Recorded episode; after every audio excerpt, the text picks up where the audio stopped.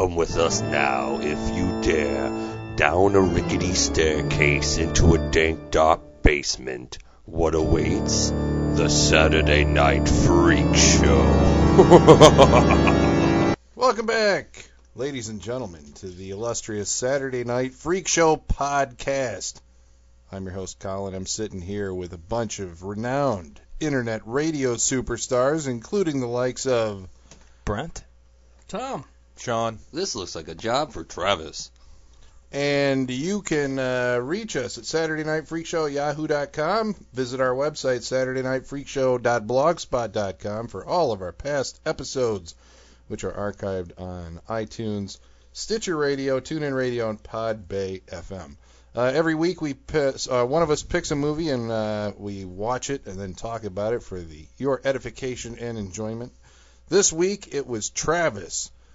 His pick. What'd you choose for us to see tonight? Man of Steel, Steel, Steel. No, no, no, no, no, no, no, the no, no, 2000 no, no. movie? Well, yeah. 2013 movie? Yeah, the do you, aughts. do you remember that? Way Holy cow, we got a current movie. yeah.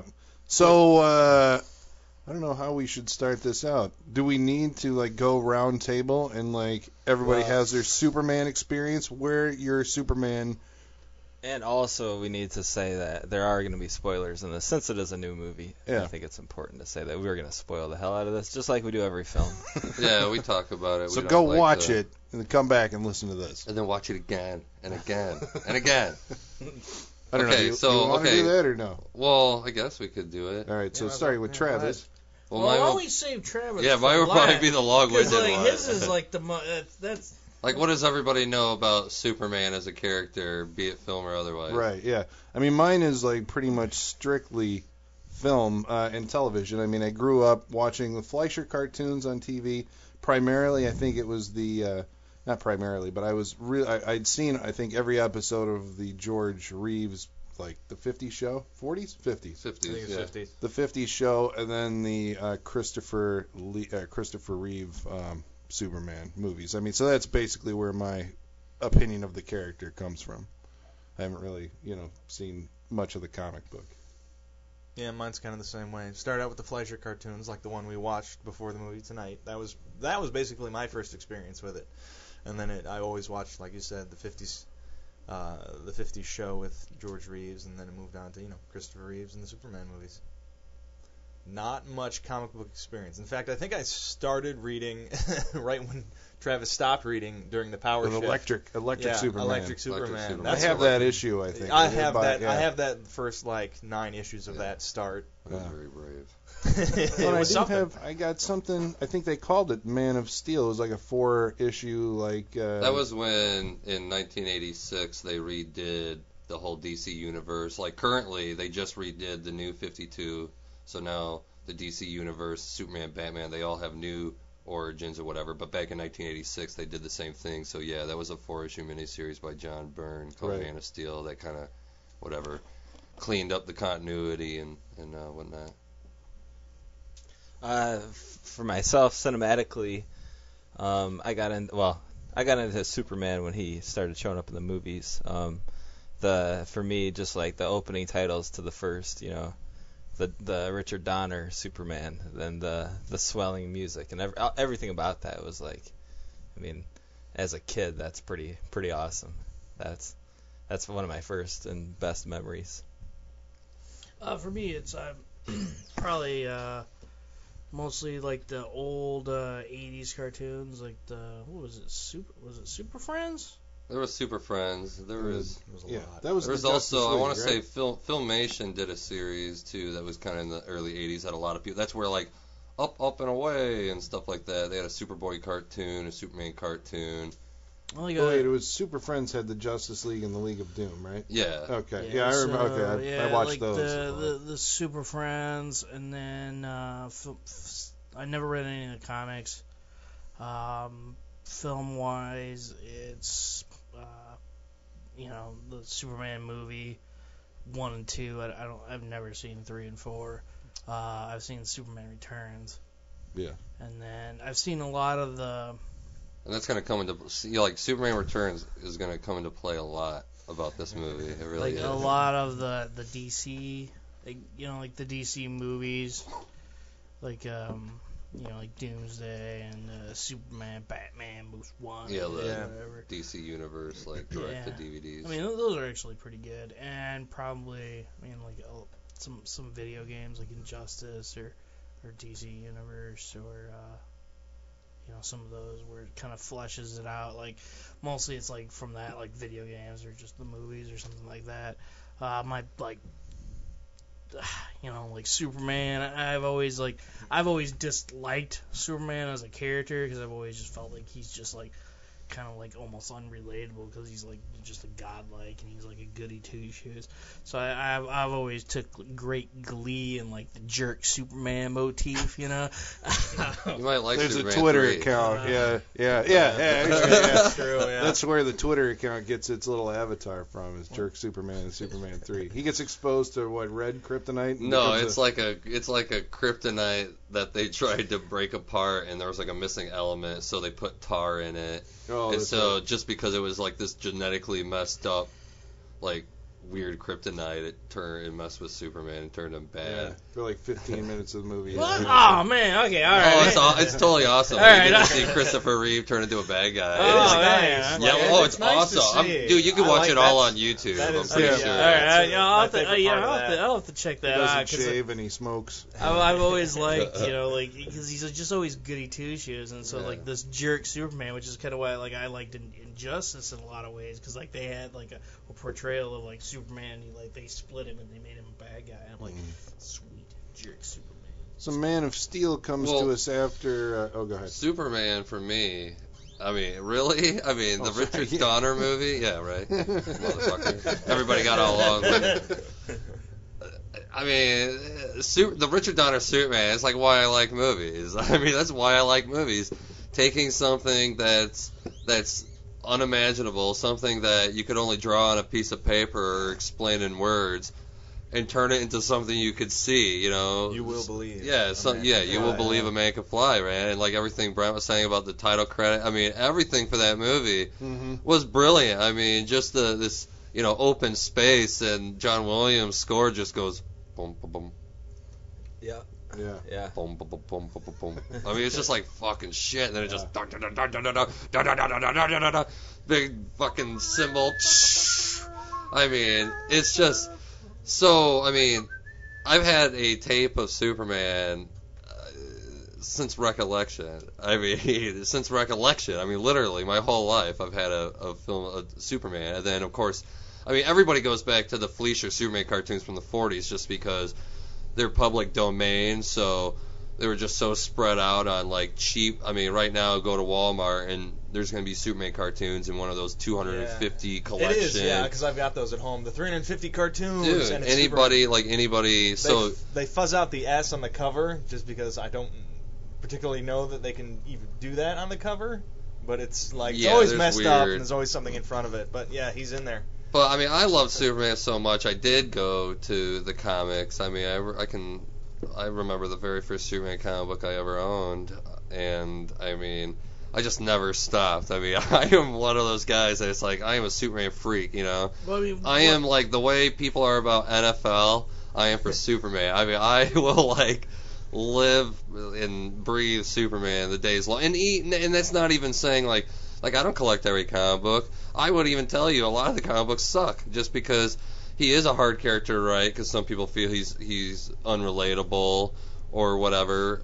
And I mean, you got a character that's just celebrated his 75th anniversary. It's not all going to be gold. you know, it's just not. It's just not all going to be But gold. the fact that it's a character that's endured, you know, I mean, it's a, I mean, he's more than a comic book character at this point. I mean, like just the symbol of Superman. Yeah. I'm not talking about the S, just like the guy and what he stands for and all that. It's like, there's known around the world. And it's one of the, well, it is one of those things. I mean, he, Superman is one of the only thing that could be called truly American. You know, there is no American culture because we all come from different places and we're all kind of trying this like weird social experiment of whatever. But certain things like baseball and and and you know like superheroes, I think Superman. Superman represents that whole like American dream of like coming to him. I mean, like because Yeah. it's like immigrants Yeah, he- coming to. America. He came from another planet and he you know, Well- grew up in Midwest, Midwestern values, and like It's truth, justice, and the Yeah. American way. it's uh, Dude, they used to put Superman comic books in the MREs of every troop in World War II. Man, you get Superman comic book with your food just to just for a little bit of uh, inspiration, right? So yeah, I uh, I mean, so yeah, and then I mean, I was so excited when Superman Returns was going to happen because I mean, I was born in '82, so almost all my Superman experience was TV. You know, George, the George Reeves show, the Christopher Reeves. I want to say I saw, I remember seeing Superman 4 in theaters when I was a kid because I want to say that was 87 or 88, something like that. you So ever watched the Lois and Clark? What was that? Yeah. you know, I tried to watch Lois I remember I remember the premiering night and I was so excited about it and Superman got hit by a subway train and the train like knocked Superman back, you know, and I was just like yeah, right, dude, not my Superman. Like I I really didn't buy into the whole show from that point. I, I was just like I can understand if you're you know people try to make Superman a weaker character for the relatability. They want to people want to try to make him struggle with some things, and I can relate to that. But if my Superman can't stop a train, it's just a train.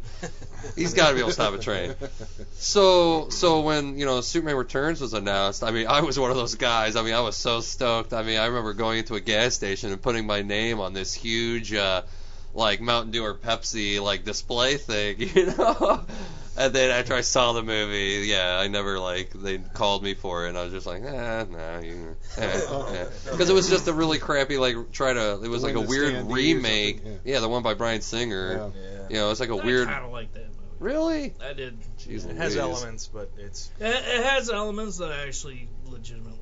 I think like literally, if you watch the Richard Donner movie, then put Superman Returns in right after, you will see how it's just like, oh my Yeah. god, it's just a remake. Yeah, it's just yeah. like this really weirdly thinly veiled parts. remake. I mean, like some of the same lines and all that Dude, stuff. Superman does not say a single line. Like in the Superman costume, he doesn't say like a single word almost that he doesn't say in the first Richard Donner Superman movie. I mean, that's how scared they are Yeah.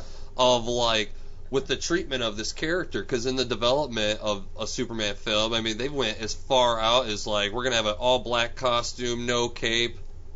He's not gonna fly. He's not. I mean, people have really tried messing with this how relatable Superman can be in today's world because people really feel like he's a goody two shoes. He's too powerful, you know, and. uh so I mean that's why they're like, well, the only our safest bet is to try to like remake the Richard Donner movie, and they Well, just had this weird. Was that uh, how long after the death of Christopher Reeve did that come out? Because I want to say that it, it was almost like they were hedging their bets because like Christopher Reeve himself was beloved, you know, by Yeah. the masses. Sup, you know, those old Superman movies were so beloved.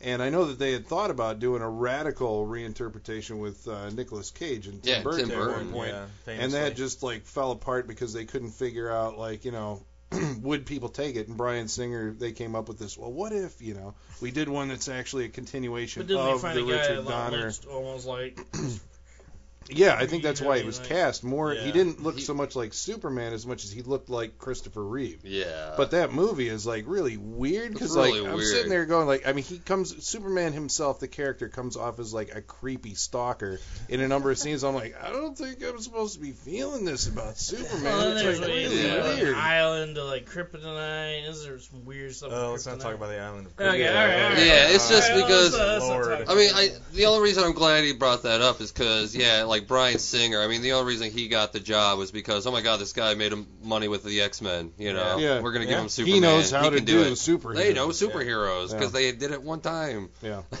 but he was the wrong wrong sensibility. I think. Yeah. Yeah, really because even because I've always think there is a sadness to the character of Superman. It's just I think if you don't portray it right, you really make the character seem weird. Yeah. And instead of making him relatable, you make them really just like weird and like. Pathetic. So that brings us to Man of Steel, where Yeah. So Batman once again, Chris Nolan made three Batman movies, and they're like, "This guy's brilliant. He knows how to do it. We're gonna give him Superman." Well, actually, this is something you have to research for me, and maybe we can include it on like our Facebook or Twitter posts. But I remember when uh, reading a story when, uh, and you'll be watching the extra features on this, I'm sure. But uh, that David Goyer, who wrote the Batman movies, and Christopher Nolan were uh, at a writer's block trying to come up with the plot for the third Batman movie. and Goyer said, "Man, I can't like f- crack this, but I got a great idea for Superman." And apparently that became like, you know, well, that is a good idea. Let me pitch this to Warner Brothers, and Warner's like, well, sure, we'd love it if you did Batman or Superman, and that's where the genesis started. So Oh. I want to know what that was. Well, I think it's just well, I think it's just okay. I mean, for the those who don't know who David Goyer is, David Goyer is the reason we watch comic book movies today. It's because David R- Goyer he wrote the original Blade. yeah. Rich, rich man. Probably is because I mean he I mean he wrote comic books for a good long year or not year but you know for a long Time. time he wrote uh, the Justice Society of America, Hawkman, Stargirl, all those characters, and uh, and I'm I'm not sure what like movie or TV credit maybe he had previously. Uh, I'm sure he had some. Usually you don't go you don't say, didn't he write Dark City? Isn't that his? Like, I think that Maybe was- I'd have to I'd have to see, but uh, and uh, so anyway, so this guy, you know, he wrote Blade. That you know, he wrote. I want to say he wrote all three Blades, right? Yeah. Directed, directed the third one? And he, you know, so of course they trusted him to write the new Batman's. and the Ghost Riders. I'm sorry, he's done like I think Well, like he I- did. He didn't do Daredevil, but he like No, maybe had a hand in like a bunch of superhero I'm sure he. Yeah. movies. A bunch, because didn't he only help on Ghost Rider 2? Maybe, maybe. I think he didn't. Yeah, I don't know if he did the first one, but I think Yeah. he only did Ghostbuster 2. But anyway, or Ghostbuster 2. Ghost Riders 2. Ghost Rider 2. So anyway, so they're like, I mean, I just think once again it's in that ballpark of like, well, the, this guy has the handle on the. They know how to make comic book characters relatable and exist in this real world or whatever. So we're just gonna get, you know, of course, I just have David Goyer write it again, and I mean, I think he does a you know, I think he does a pretty good job at setting up plot points. Uh, I mean, there's some things about his movies. I mean, like Man of Steel. I feel the same way about Man of Steel as the Dark, as like the Dark Knight. It's so weird how just the way these films are written and the way they're plotted out. You Dark can, City, Dark City, wrote Dark City, The Crow, City of Angels, The Crow City of Oh. Angels. Another comic book. Dollman versus Demonic Toy. Wow. Characters uncredited. This is where it uh, comes from. demonic. Yeah, he wrote the original Demonic Toys. who said we had a podcast way earlier in, in our uh, series where we talked about how nobody usually comes from Full Moon, but Dun, dun, now we know writers do. They just hide their names. They're just like, I do not want to be associated with this. Yeah. It's a skill. Well, this is also, um, you know, so. But the thing about it that makes, uh, not unique, but uh, the Man of Steel was not directed by Christopher Nolan. They hired Zack Snyder, who Who- he's another guy like he comic book guy because he did 300. And Watchmen. Yeah, well, yeah. Sorry, I Yeah, watched well, I missed mean, but that one. still, That's it's- the big one. As right? soon as you yeah. as soon as you work on a comic book movie, boom, you are like I mean that that is why like uh the guy that played the Human Torch in Fantastic Four is why he became Captain, Captain America. America. I swear, it's like as soon as you do one job in a in a in a in a comic book movie, you were like fan service. You were like suddenly part of this world of where like oh my god, no, the fans demand it because because he did this movie and I mean that's a that's kind of a hindrance, I think, of a lot of movies because we were just talking about the design of Superman, how there's really nothing that shows uh, origin necessarily original design in Man of Steel. Everything looks like like like when you when we start off on Krypton. I guess it's about time we wrap this around to Superman. But so when you start off on Krypton. The costumes everybody's wearing looks like Gears of War. Looks Yeah. like I mean, the color palette too. I mean, it really does look like. And then as Tom pointed out, when we were watching Oh it. yeah, that- there's so there's so there's so many things because like the costume designs are 100% like Gears of War. hundred percent. The the spaceships, the the the spaceship from like Krypton is like the Mass Effect Reaper ship with the prongs. yeah, it is a pretty close design. And uh, like the other like the little spaceship dropships, yeah, those are the dropships from Halo. yeah, yeah, yeah. With all the, you're right. Yeah, holy and shit. uh, the main ship, like the main ship that like you know he uh, Super, Superman finds yeah, that you know how there was a big ship. yeah. That's a Covenant like That's yeah, a covenant it does, ship too. yeah. It's just So, like, like knows, once we these might- things get into from, like, like, the Halo, public yeah. consciousness, it's like it just seems like you know other other designers just kind of riff. I mean, but what if those designers work on the movie? Hundreds of people work on movies. Oh, we yeah. don't know if a lot of these designers work on it. I mean, and a lot of these artists don't change their style based off of their Yeah. movies. They're like, no, damn it, this is the way. Like the guy that that designed the star or the uh, the stormtroopers for the original Star Wars movies, he owns that design. George Lucas tried to sue him for it because he used it in a different movie. And it's like, no, this is this artist's artwork. This is something that comes from his mind, Yeah. where he draws shit that looks like stormtroopers, you know? But it's like some of that. I wonder, you know, just when the design team for this was meeting, if you know, I mean, obviously they're going like, you know, we want to do something that's radically different. We want to announce that this is a different Superman movie than, you know, the previous Christopher Reeve films. So come up with something that's radically different than that movie. But at the same time, it's like you didn't come up with anything radically Well- different for this. It's like this all seems like a kind of a derivation of other blockbusters that Well, you're seeing. that's what I'm saying. I don't think It think seems contemporary. I don't think they looked at it from we got to do this unique and different. They're just looking at this. We got to do this so kids today like it. Yeah. So it looks like stuff things, that they're used yeah, to. Things, this is the yeah, contemporary It, it design. looks like things they, you know, they Yeah. see in their video games every day. Oh. And it so- does. it- there, there's so much like there, there's so much of those video games. As I was like noticing like during like the the fight sequence at the end, when like the dude was punching, like when the dudes are punching, they're going at each other. Like Zod and Superman are punching each other. Okay. It's like uh, there's like a every time they punch, there's like a shield almost. Like uh, It's it's, It's the they're sonic- punching so hard like it is. They're It's breaking the they're sound breaking barrier. the sound they're, they're punching every so time. hard that they're breaking the sound barrier. But that's any time you play like any type of like Street Fighter or anything like that. When they throw a punch, they have that like yeah, circle around them. So like every fighting game has. yeah. Well, plus the, all the looks, uh, characters in you know by the, that time in the movie, all the actors have been replaced with like CG. You know, and just the way that you can see the way that they move, it you know that makes it I think seem like very video game cutscene like. For But sure. I mean, again, that's one of those things that I don't know if we can hold it against them. Maybe you know, over reliance on CG, but at the same time, it's like, how else are you gonna fucking do that? I guess. I yeah, because even It's if like- they, what are they going to film them and speed it up and like Yeah. to match the intensity of everything? I mean, that could just look well, like that just Charlie comes back to Chaplin. story. Like you know, uh, the story is written for this huge action set piece to happen. I mean, there's an, only a few ways you can do that. I Yeah. mean, there's only one way you can go. and Yeah. It's a big CG spectacle. I mean, Mhm. does that make it better? So what makes Man of Steel different from every single like Superman incarnation to Scream and story is basically the idea that Jor-El not only does he know Krypton is doomed. I like how they never say it any other way. Krypton is doomed. It's not in peril. It's not going to blow up. Krypton's doomed. It's gonna blow up. So Is that the same phrasing that they use in the? they've always used I know, the 'cause there was, doomed like- planet Krypton. There's like, I mean, when you tell that story, there were a couple moments where it seems like they always have like that. There's lines that like, dude, it's like the, you know, uh, like the Dracula line of like, I never drink blood. You're gonna, if you fu- or I never drink wine or whatever. If you're gonna, or the Children of the Night, you know, whenever you make this story, you have to fucking hit those beats. Oh, yeah, you have to. do those lines where like, you know, Krypton is doomed. The I just want planet Ralph only to has. walk in going, "You're all doomed." In uh, Richard Donner's, uh, Marlon Brando said the planet Krypton will explode within 30 days. Mhm. so, so, but Krypton.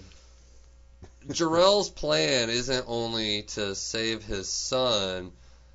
The Krypton society has no natural birth. They they do all their all their uh whatever Reproduction. Yeah, all their human production in these giant Genesis chambers like and the Matrix. and Love that. everybody. Well, no, this actually. If harvested. you hold on, if you go back to that Man of Steel miniseries we were talking about in 1986, that is something John Byrne, the writer and artist of that, that's something he actually added. So, so that goes way back because I remember. Uh, anyway, basically, so yeah, the Krypton, the Kryptonite, the Kryptonese people. Krypton. Krypton. Krypton. Are they Um, Kryptonese? Would you say that? Marlon Brando lives in a Kryptonian. Krypton. I've always loved that when Marlon Brando said Krypton.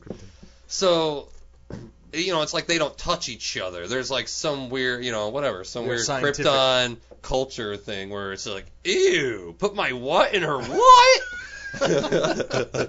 Never heresy. That's what Zod said. That's heresy. Heresy. You don't touch flesh to flesh. That's what dirty What is- monkeys but- do. but Is that all they live for? Is science? I Well, mean, yeah, exactly. seems They like are- It would be. they're it's a, built it's a on- planet that has like a general for the entire planet and a scientist for the entire planet. There's no countries. Well, or this is like it's like a socialist world, right? You are bred for your job. yeah. Your genetic code says you're an artist, you're a cook, you're a warrior, you're a political class, you're a farmer. But you're even a more so than just like in a communist society where you're born and they say, okay, you're going to be this.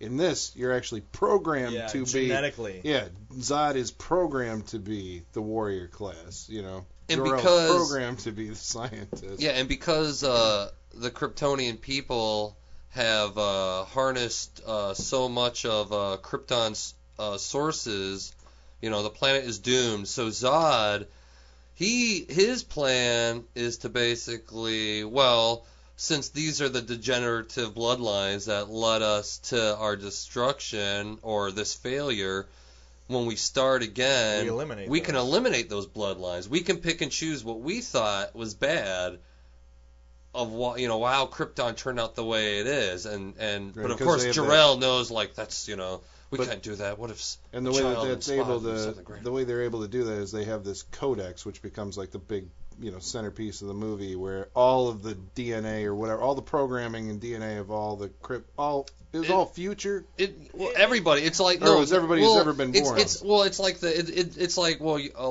what like a few years ago they found that one African skeleton where they say all human beings derive from. It's that idea that this is this is the primitive ancestor that all Kryptonian DNA comes from, and they just tap into it. See, I don't know if I And got then they that. Just because the way it had like all the uh, like all the baby sacks or whatever were all feeding back into it, I got the impression, and you got to correct me if I'm wrong here.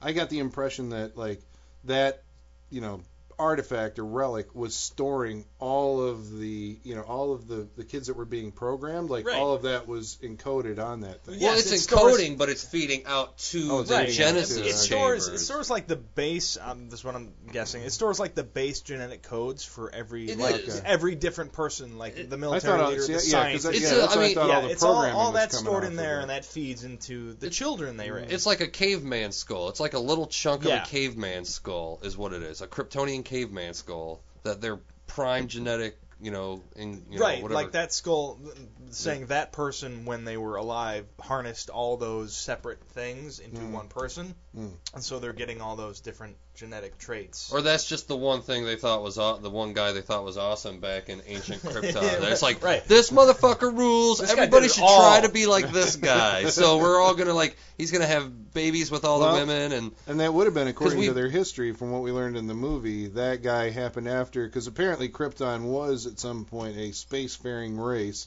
that had colonies and outposts all across the universe, Yeah. and then abandon them and let those people die. Well, but Abandon them because they ran out of resources in yeah, order yeah. to do it. How can, Like, yeah? Because how what- are they going to ship out resources to those yeah, but- installations when they're they're planning? I mean, they're Yeah. Well, doomed. no, d- now didn't they say that uh, like the resources ran out after Krypton was destroyed no, no, it, had- it led to its destruction. Right. yeah, it and the to it. outposts? No, no, no.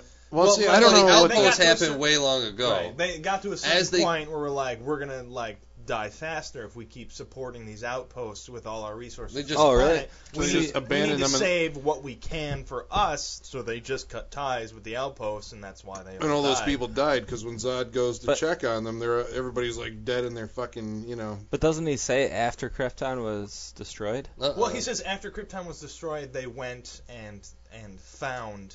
Like, the outpost. put, it, Oh. put it oh. this way: like they cut ties with the outposts, not knowing what happened to them. They're like, we can't support you anymore. We're just going to cut ties. Good luck. Not knowing what happens to these people, Yeah. So and they find out I what think happens. I think Zod went to some of them, but probably didn't go to all of them because there's like thousands. Of Right, them. they're so, everywhere. So Yeah. chances are, I'm just throwing this out there. There's probably still quite a few colonies that probably have Krypton Kryptonian Well, no, colony. because they didn't get any more supplies. Because Right. what were they going to do? They're terraforming. They don't have food to grow. Right. They don't. they They're not on a on a survivable planet that's planet. like- Yeah, that's why you terraform It's- them, all right? So you can make it survivable. And, But I, but I don't think any of the outposts like necessarily got far in the terraforming. You know what I mean? got because world the engines well, or whatever Well, the, but the point is, is like okay, uh, even though we're jumping into like the middle of the movie where uh, Jor-El gives his spiel to Kal-El. But the point is, it's like they started branching out, but then that's when they started their genetic programming that they did. Like back on Krypton. yeah, and that like somehow they don't explain how it got in the way necessarily, but that's something to do with it. So It's that so- skull could have been from that time period. Like he would have been the first one when they started that genetic maybe after the terraforming. Can we Yeah, ex- but- can we explain the terraforming for the audience and Well, me? Hold on a second. Hold on, we'll get You've to seen it. aliens, you know. Well, I mean, I. I guess like, well, like it's to change the planet so you can live there. Change status. But in like if theory, we went to the moon, if- we'd have to terraform if- in order to live Yeah, on it you without gotta living in a water space the station. ground and It's have like if the plants and Earth, stuff. if the Breathable Earth is the atmosphere. size of a bottle cap and Krypton is the size of of He's a holding shot, a shot glass. glass. it's like, well, I think in this it's uh, I want to say it might be the opposite in this. I want to say Earth is the bigger. Yeah, because it's planet. gravity in this. No, And- because uh, uh, Yeah, Krypton yeah, yeah. would be Krypton, bigger. Krypton was hard. No, Krypton was harsher because it's smaller, so it has harsher gravity. So when he goes to uh, Right, but to Krypton was Earth. bigger because it was in, like the world engine was increasing the mass of. Of so it was it was shrinking Earth, But how- right? How Or- it was making it bigger. oh, it was making it bigger. Yeah. Okay, yeah. how so is anyway. it? I guess how is it increasing the mass? Is I guess my question. How how that, are they able that to? is. I think uh, movie- terraforming is movie science, fiction, yeah. and uh, okay. it's That- something that a lot of Yeah. sci-fi stories have started working Yeah, on. that's why you just get the characters like it's increasing the mass of the planet and changing the atmosphere, and you're just like, mm, okay. Okay, so Already- they need to. So so so Zod wants to take that, but then you know, Jor-El knows that. Well, he's only going to let the bloodlines that that he chooses to survive. You know, have like this cra- his own crazy dictatorship, especially when he knows, hey, all of Krypton is doomed. You know, not just these bloodlines. Yeah. So I'm going to go take the Codex and I'm going to put it in my son. So Superman, it's like this movie found a a better reason than just like we got to save our son really quickly. This is like no, we're going to encode him with everybody on our planet. So one day our society does could that live again. mean that Superman has the abilities of all those other people? No. It just means it's just like a way It's of just- symbolizing like if you're a Jew, uh, well hell, if you're an Indian and they kill off your entire race of people and there's only a few of you, I mean that is what is left of your whole species, right? So Still in, in your DNA, you carry the, you know, whatever, your entire family tree. But actually, Yeah. this brings up an interesting point that I just thought of right now. Uh, they make they go to great pains to say that you know Kal-El is the first, and I hate the fact that they call him Cal in this movie. I'm sorry, Why? but I, Cal. I don't know. I just that's it- his name, Cal. I know, but it really drives me nuts. He's Why? always been Kal-El to me. But anyway, uh, but that's like saying Colin Clark. Hello, Colin Clark. Oh shit. Uh oh. he's a, I a broke. hy- Uh, he's I a broke. hyphenate. Beep.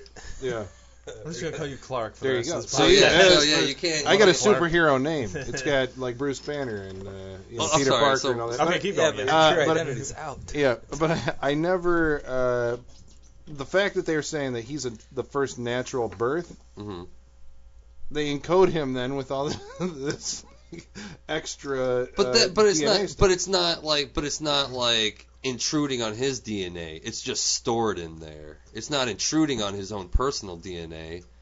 It's just stored within the genetic code is stored on each Scientists individual will cell. have to write to us and tell us. Well, but it's Kryptonian science. What are they going to tell you? the fuck do they know? There was what's a a, guy what's a out phantom there zone? Who, who is experienced like the in Kryptonian science who could write us back. I guarantee it. and the reason like they're not going to go with Kal-El is because I mean their whole society is screwed up. Like they're genetically encoded to think a certain way.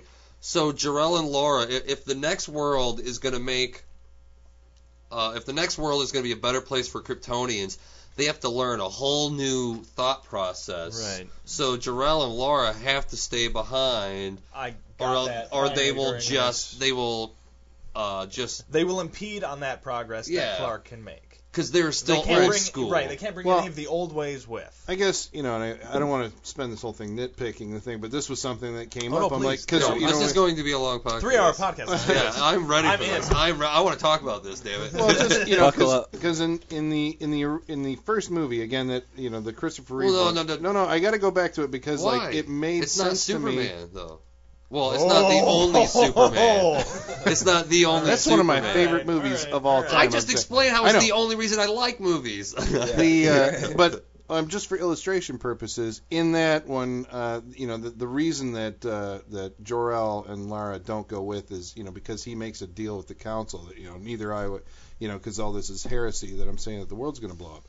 In this one, you know, it's like they go to the pains to explain why that you know that they're not leaving because like we you know Krypton's doomed we're thinking you know the wrong way you have to go off somewhere else but they don't have to go where he is they could go to one of these outposts the fact that Krypton was like a spacefaring you know and they've set up these places like But there's you just nothing- have to get off the fucking planet if you're the only guy saying the planet's going to explode everybody else is like no no no no no we don't know about this Go to the like, fucking Phantom Zone. I think the fucking planet's gonna explode. I'm getting my ass off of it. Self-preservation. Boom. Do it. But the thing, the th- but the reason they stopped the outpost thing is they don't have. You know, it's almost like you don't have gas in your car to get out of Rockford. Oh, they you got they don't. got enough gas to send fucking little baby. Zod and his fucking boys out in the. into the Phantom Zone. Well, because the Phantom Kryptonian Zone. society, Kryptonian society, just like any society before its downfall, it doesn't believe Jor-El. Jor-El, you're Otherwise making there wouldn't be a assumptions about something. You know, they just think a society that does too good for themselves. They believe in themselves. They're like, whatever, we'll come up with another science doohickey to fix it all. Mhm. And they don't. They run out of time. Planet blows up. Well, you know, yeah. they're they're not thinking about getting off the fucking planet. And if even if they wanted to, they don't have the resources to. It's there's something that Russell Crowe or uh, what is Jor it? El. Jarrell. Jor-El. Oh, Uh, something that Jor-El says that uh, like stuck with me watching it this time.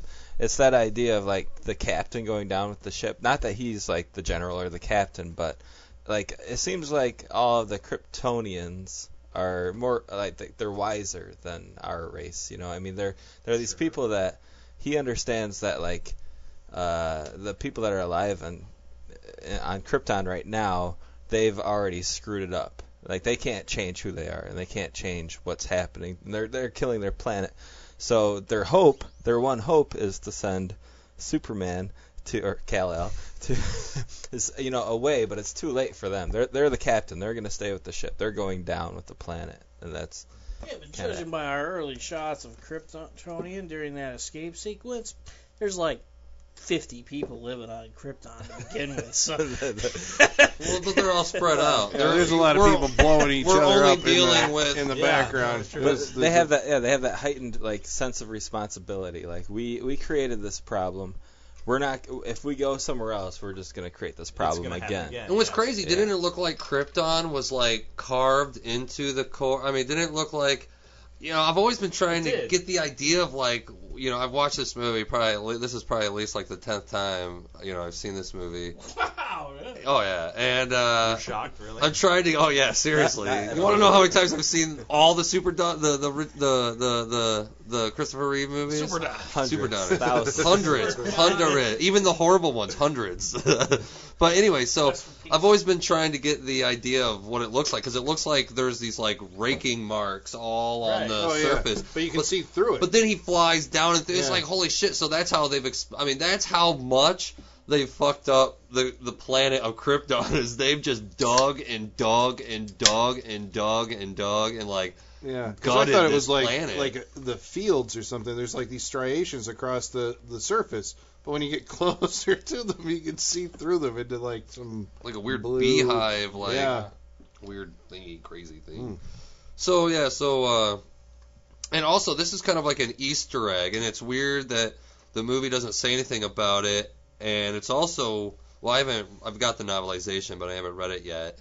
Did you see in the background how there was that one moon that was blown up? Yeah. It Yes. was in pieces. Praxis. Well, Yeah. in in the Superman comic book, uh, slash. There's a few novels that talk about it. Supposedly, that's why interplanetary sta- uh, interstellar travel is illegal on Krypton because somebody got alien weaponry and accidentally blew up the moon, or, or didn't accidentally, but like whatever, held the moon hostage or something like whatever, and blew it up. So Krypton's like, eh, no Not more doing that. in, no more out. You know. Yeah, just dinosaurs from now on. That's all we deal with. Yeah, flying Avatar. Uh, Yeah, Avatar. Like as soon as you pointed that out, I was like, "Holy fuck, this is like Avatar." Jor-El gets on this flying dragon thing, Yeah. which is like the worst CG in the whole movie to me. Like when it shows his face when he gets his neck wound, it's like, okay, Nah, that thing we'll, looks we'll a say little. that for the chain snakes later on. What? the chain chain snakes. snakes. But that, I don't think that was bad CG. It was just a weird idea. It's a weird idea. dude. Yeah, weird idea. We need to fill time. So whatever the the I like the out so uh they the Superman ship has what they call a phantom drive and it, like opens a wormhole and sends it to you know that's actually another reason why these space outstations are also desolate because when you this is very scientific too like okay Superman in the spaceship he goes through the his phantom drive and acts and he goes through the the phantom zone and it acts like a wormhole so when you're getting to earth you're getting to earth 20,000 years later you know what I mean Yeah. so that's also why these outposts are dead because they've been where they're at for a longer period of time than it would be to us because you cross that much space. You Right. know, Because they talk about the ice that's or the ship that's found in the ice and it's thousands of years old. yeah. They said uh, yeah, it's like eighteen thousand years old, but it's only thirty three years after you know Superman. So so this Phantom Zone is it, it opens up a wormhole basically. You know. Which they again open later at when they're in the when Zod awakens inside of the Phantom Zone and transfers to uh, what I assume is our galaxy. Yeah, well, that was one of the plot points where, like, because I think we were talking about it during the movie, like, how come they're not leaving the planet?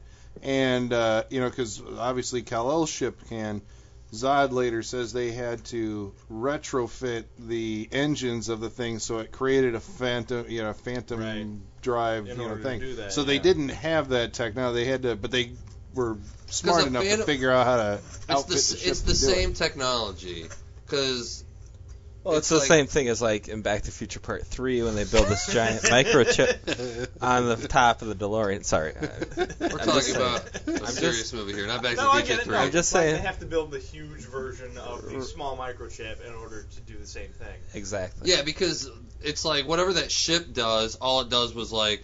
Well, no, because that ship doesn't even have a phantom drive. That No, ship, like yeah. I said, their their stuff isn't actually made to for interstellar travel. You know, it's like illegal or it's just something they don't have the the ability to do or whatever, which But we don't find out. We don't. Yeah, so that's why there's like a there's a machine out in space that opens up a phantom zone that they just go into. So they're like hanging out. They're like imprisoned basically in like a negative space zone. That's what the Phantom Zone is. It's a, like a neg. It's the negative space that you could, if you wanted to, travel to another position in space. Then So it's Go the space back. between the two it's spaces. the They just don't is, ever yeah, come. it's There's the, no exit point. Where were Yeah. you? Tom had his Well, hand well, I in was the sa- air. I was saying like if it takes like you said it was you said it takes like you know like years to do like Well, if you travel to another galaxy, it's, it's Right. going to take. I mean, but that's why humans can't do Zod it. once they fix once they escape from the Phantom Zone, he was said he said they like bounced to like because they retrofitted that. twenty different outposts. Yeah, because- because they retrofitted. Wouldn't that take like damn a it, fucking Tom. Thousands of years? Well, Damn but- it. But, but, Why all right, don't you the, listen? The, the transfer. I mean, like it takes 33 years, as a matter of fact, because the planet blows. Well, y- follow my logic. But- the, the planet blows up. You're killing me. All of you are killing me. We just watched this No, movie. I, I'm with you. Like the planet blows up, they're free of it. They bounce around, but that like the time they're bouncing around between that and when they actually retrofit their Phantom drive to transport to our galaxy to finally come to Earth, that is the 33 years that Clark is growing up on the planet Right. Earth. Yeah, yeah. Like that is the time difference. Yeah, that's how they're bouncing around to He these different specifically installations. They have a phantom drive that allows them to bend space, space and time, and go through these wormholes. Instantaneously. Right. yeah, appear. instantaneously. Even though if you travel like like right now, travel from here to I mean, fuck, even like Mars, you know, Light years. you know, it would take what months to get to Mars. Yeah, it's like three months. Yeah. Yeah. Is there any uh Well, I'm gonna jump forward in my plot because I'm, I'm just fucking curious, man. Who is in the fucking pod? Oh goddamn! Come on, we're getting. Yeah, we gotta, Oh, we we gotta gotta wait. That's a gotta- plot. Yeah, you gotta wait. We're, okay, so we're I want Krypton. to know! because I, I'm trying to tell people how History of Zod. Krypton. It's a half hour away. I want to know! so so yeah so so and then apparently when the planet blows up this is the only th- thing i'm confused about because to me to me since there's this external thing un- well shit i don't know if i am confused about it Work it out. Figure it out. Okay because Yeah, Powered by the planet. they're okay. They're they're on Krypton. They get sent into the Phantom Zone, which there's like this external device floating in space that opens up a portal to the Phantom Zone. They go inside. Boom. They're trapped in this negative space, right? Then when the planet blows up, it also blows up that that the device. This movie makes it seem like the blowing up the device releases them. But it should actually probably They- leave them fucked forever. There's no in and out point. But what I think is actually happening in the movie, even though there's like a weird narrate, like they don't explain it very good, is while they were inside the Phantom Zone, they, well, no, it says it releases them. It Yeah, does. It, says it does. releases it blows them, up the device and they get free. and they I- uh, get freed. How no, the fuck always, does that happen? No, I always take it that like the, whatever power source on their pla- on Krypton is powering the Phantom Zone. Like I don't think you can get stuck in it. I think according to this movie, I don't think you can get stuck in it if the power source is destroyed as it was when it the planet was blown in the up. fa- in the I don't. Phantom but Zone. no, that's what I think. I don't think it does. I think you're uh, automatically like as soon as it blows up, out of the Phantom Zone. Which is weird though. That doesn't make But- sense. that well, doesn't see, There's but- like a lot of Yeah, it's better an ways entry to get point around. into I- negative I space and, agree. a, and an Oh, exit no, I'm point not to saying- I'm negative not space. saying I you agree blow that that. up, I'm saying- you've got no No, that's, entry exact, on that's it. exactly what This happened. is the science Is of the it- movie. It just does, Um, that doesn't make sense. Right. Is it- I don't know. I think it's better than them floating around in a pizza glass. Well, that was Alright. weird because uh, okay, in the comic books, the, a Phantom Zone projector is literally this like handheld looking spotlight thing. You just point it at the dude, boom, open it up, put him in the Phantom Zone. That's it, you know. But in when you're in the Phantom Zone, it'd be it'd be like right now I'm sitting in the basement. I go to the Phantom Zone. I'm still in the basement. I'm just in the Phantom Zone. I'm just in the negative space of the basement. I'm existing on that different vibrational like wavelength or whatever the fuck, right? Mm, so you could walk around the world in the Phantom Zone, right? So yeah, this is where this movie. This is like one of the weak plot points of this movie to me is the Phantoms. They're fan. I mean, they had a good idea because that also comes from the Man of Steel John Byrne thing. The idea that the Phantom Zone projector is also the Phantom Drive that opens the wormhole for for Superman to get to Earth in such a quick time. Because how doesn't he grow up in, on the trip to, Yeah, to yeah, yeah. Earth? Right. You know. Yeah. So it's the Phantom Drive that like whoop, you know. Yeah. So then, whatever, he comes to Earth with an awesome drum beat, and uh, then we. Finally- Hans we're Zimmer finally at Earth. score. A 45 minute section finally at Earth. Yeah. Oh my god. Oh man. That's why I don't, shit. I don't know if we should do a, pl- a fucking play-by-play. on I don't it. know. let's I think explore. I think Let's it's worth explore. it though. There's a We can't lot. stop I now. think there's a lot to this We've universe. talked about Yeah. this movie like all through the fucking summer. So We let, have. this no, is I, no, this we is didn't it. get We're to talk getting about this all out. movie all through Yeah. the summer. This that is was the it. point. I tried to talk about this movie all through the summer. It's like, not now. It's too no, soon. this is gonna be the be all right. end all. If this Yeah. comes up again, we're gonna look at each other weird. That's Just right, on we come floor. Oh, forward. dude, Just Man like, of Steel will always come up for me, man. Wait No, till part no, two you can't comes do it. out. This is it. Yeah. And Oh, when part two comes out, Oh No, no, no, no. hold on, no, later, no, No. later, later, like next time, my That's next go minutes around, I'm thinking about doing the Legends of the Dark Knight double parter because that is essentially what Man of Steel 2 is going to be, right? But we'll talk about that Yeah, later. Yeah, we'll talk about that later. so, Alright, we get to so, he and, and without showing any more any Smallville stuff, it just boom goes right to uh to a uh, fishing boat in the sea, and and uh, I like Superman is that fishing. scene. I like that scene because uh, I there's don't like that thing. Well, I'll, t- I'll set it up. There's a you see Clark Kent suddenly 33 years old, bearded. He's a fisherman, and one of the uh, like you know uh, iron nets or whatever breaks and it's going to fall down on him. And this other fisherman pushes him out of the way, obviously not knowing that he's Superman. And it's like, yeah, you dumbass, you know, it's like watch what you're doing because otherwise you're going to get killed.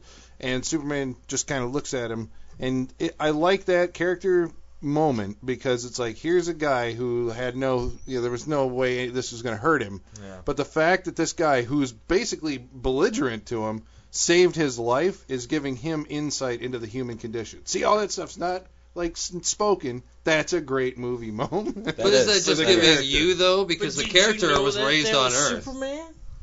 What? Yeah, you know that's the that's your dude. As soon as it like cuts into it, you're like, It that's the goes Superman. from like fucking pod, boom, you're Did, on a or boat. did you not know who that was the first Yeah, time? because around? he's Like, the who is focus. this As soon as you get there, he's the know, focus. uh, if, if, if for nothing else, there's 50,000 trailers that came out Only before because this. there was Well- trailers, man. And nobody that's- else, like- That's a valid point. If you had never seen a trailer, you didn't see any posters. Does the story? Do you know that that's Superman? Yeah, Yes, because yes, because you you do. do because it opens up with- Context with, clues. Hold on, it, yeah, it comes up with what he is doing. He sees these ropes fall. He's your focus character. He sees these ropes laying on the ground. Hey, I'm gonna go pick those up. So you know, so yeah, right from the get go, you know, he's the focus. Yeah. Right. You know, he comes from that fucking pod. Yeah, I thought that Superman was a clever, adrift. a clever character moment. And and I love it how right away they're like, "There's an oil rig. It's got you know, you know, we need to whatever. Clear the deck. yeah, clear the It's on deck. We're- fire in fuego. And Fuego. Greenhorn, but Superman's God. Yeah, That was awesome. and he Well, goes and yeah. rescues a couple of dudes off of a He flaming just oil. decided to tear his shirt off halfway there. no, It that burned happened. off. That happened. Yeah, it burned His off. pants stayed intact because it's PG-13, but his shirt had to go. Shirt burned. Yeah, you had to see He how. did not you had have to a see what super you were in shirt. for. You had to see all the. They spent all that money on for Henry Cavill to look like that. They're like, you're gonna fucking see this shit. God damn it. I- and he's a buff ass Superman. He really is. I'll give him that. But I mean, can you be on fire if nothing is burning? You know what I'm saying? His like, clothes burn. no, when he's like he busts open the door. He's and Oh, it's and he's fire, still on it's fire? Fire, Yeah, but is anything Briefly, burning? Mm. You know what I Probably, mean? uh, prob maybe like hair doesn't burn. maybe like I don't know germs and shit resting on his skin. like Things that, that something can burn. Top. Okay, Yeah. I'll go with that. How Something that does can- Superman shave? That's It's what like wanna Yeah, gas. that- Probably uh it's a like a like a reflective piece from his uh his his cruiser. Don't think about Well, and- it. he pulls each hair out individually. Yeah. He takes a tuft and ah! Does Superman have to breathe? Or well, is he just- not apparently well. not. I and he mean, he, does space. have to breathe, but not as you know Not like we frequently do. as What us. mean he's- He can't breathe. He goes out to space on a regular fucking basis. Yeah, but he doesn't have to like take in a you know he can hold his you know he takes the one one one lung full of oxygen goes a long way. He's apparently True. underwater for a fuckload of time. Right. Well, that's Whales go by. again, that's my Yeah. question. Like the Chucky podcast, uh, here again we have a Whoa. character that uh, he's drinking a beer in a scene, but Does it affect him? yeah, I mean other human characteristics don't affect. That you're not supposed to think about just because they help pay That- for that- some of the we- pretty stuff you saw. Yeah, so that's he's those are those weird things that I get hung We up on. that- That you're yeah. like, we you call just that you gotta let that go. Yeah. Well, maybe he likes the taste. Right. Maybe he likes the taste. He's a Nobody farm likes boy. taste. But what happens to What that? Where does it go? Where, where, where does that beer go after it's consumed by oh, Superman? Oh, Same way. Same way. Yeah, He still he's just got like a super stomach. I mean, what the fuck? So, This is going a little intense than talking about the movie. We're just gonna talk about Superman. No, well, I, I want to. I, I just want to get to the bottom of this one thing, then I'll let you go. But uh, yeah, exactly. Again, I don't understand how these people are consuming and not digesting, di- digesting, digesting. Who? Uh, but what in the movie told you he's not though? That's why. Why is this a question? Well, I mean, like was there part of the it's- movie like, but- I don't shit for weeks. Right. You know? The But it's the thing. Do you You're really want a puny. super? It's it's.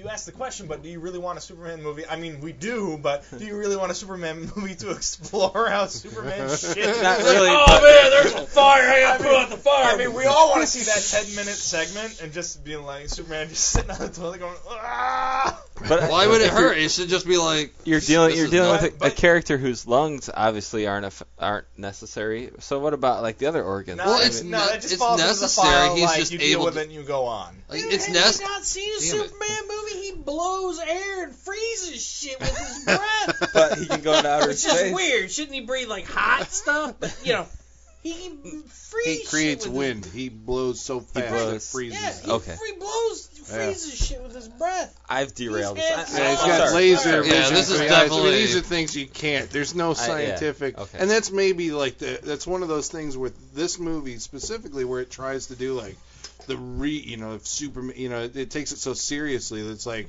but there's some things about that character that you're just never gonna be able to graft onto that, and you know you're like, Well, you could, but nobody's fucking interested in like how does Superman come? How does he? It's like who fucking gives a shit? they I- I he, think he impregnated somebody in the last in Superman Returns, and I was like, Before he I, told, I actually had that. I'm like. When he fucking came in her, how come he didn't like blow her in half?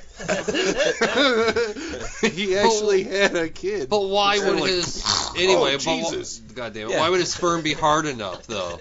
You know, even if it just like super shoots sperm. out, but even if it Bullets shoots, all. They shoot him in the eyeball in that movie. but and, what like, does the that have to bullet- do with his sperm being so like it weighs- hard that it? Well, You know, don't anyway, that's what I'm saying. Holy cow! You man. just Wow. don't think. It's one of those things you just It don't, just don't think, think about. about it. you don't- You You're not looking at go. Indiana Jones being like, I wonder if he shits, you know, regularly. Yeah, but or- he's not an he's a human, alien. yeah. You're like Yeah. looking at the. But uh it does fall into the same category. It's just Yeah, it's the same category. It's scenes. still a dumb fucking Yeah. Does. Chewbacca have problems when he poops? It's like, oh god damn! Anyway, It's incongruous. This you is can like- drink a beer, but you can't. Whatever. this should be edited. this should be edited. I think our That's listeners, our listeners want. Oh yeah, they want. But- Oh, yeah. they've thought All right, about but keep this. going. Yes, yes. Okay. Yeah, but you brought up a question we can't answer. We don't write Superman But it's fun to comics or the movies or the. Anyway, Okay, we're on the we're, So- we're on the so- rig, yeah, we're still in that fucking. No, he he saves the people from the. and the, then, then he's in oil, the yeah. water, and He remembers his past. the whales are going by. Whales are going by. So this is uh, traditionally, I guess, from all the other versions of Superman that I've seen. It, it's a they it's a deviation structurally where they jump into him as an adult, trying to find his way in the world, experiencing you know different jobs, different places.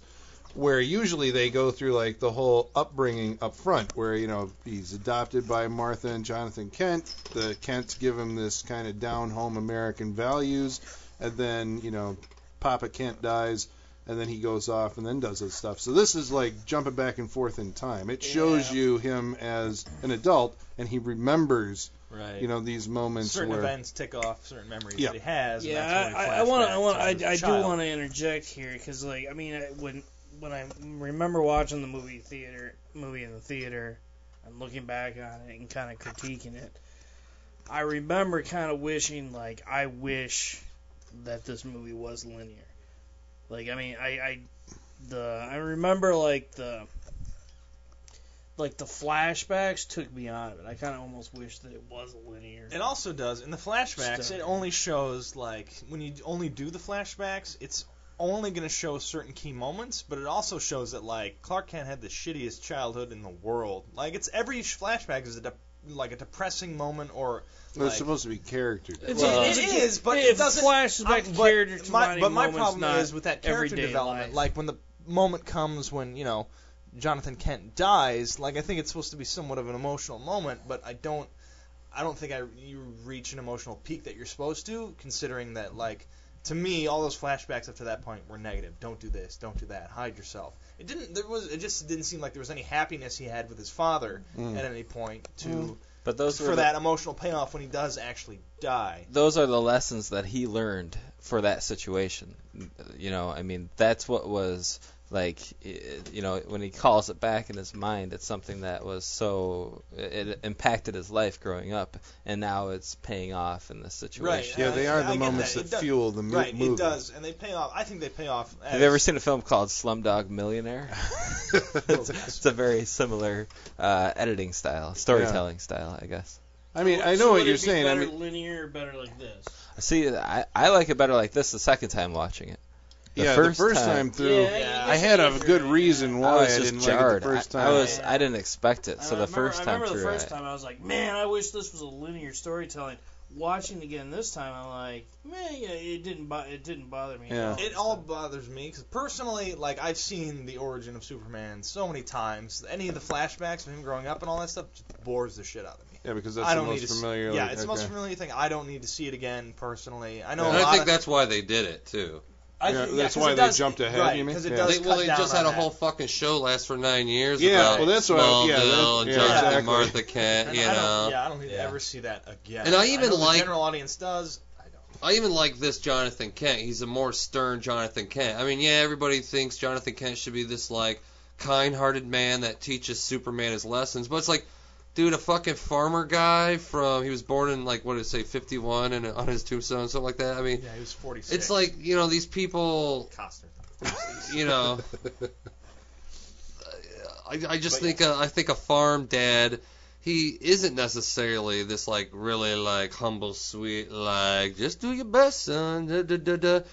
no he kind of teaches Clark with some like hard lessons he kind of teaches him and I don't know I I- think it's just it is a different way to look at Superman the idea of I mean this Superman movie tries to be more sci-fi than any other incarn- incarnation oh, I'll so they're that. really looking at what is the fear of Jonathan Martha Kent? Well, that's government people finding out about this, and then when his son, when the when the son starts to develop powers like seeing through shit and and da da da da da, it's not that I don't think it's it's like it may come off as a negative like a negative scene that he's doing that, but no, he's just really concerned about his son. He's really saying like, dude, if you tell people you're a goddamn alien, if people find out you're an alien, you know, this world's gonna become unglued. But at the Right. same time, they didn't feel, you know, they still were forthright and honest enough with him to actually tell him that, you know, I mean, because I don't know if you could hide that from someone who's Right. exhibiting this kind of shit, but, you know,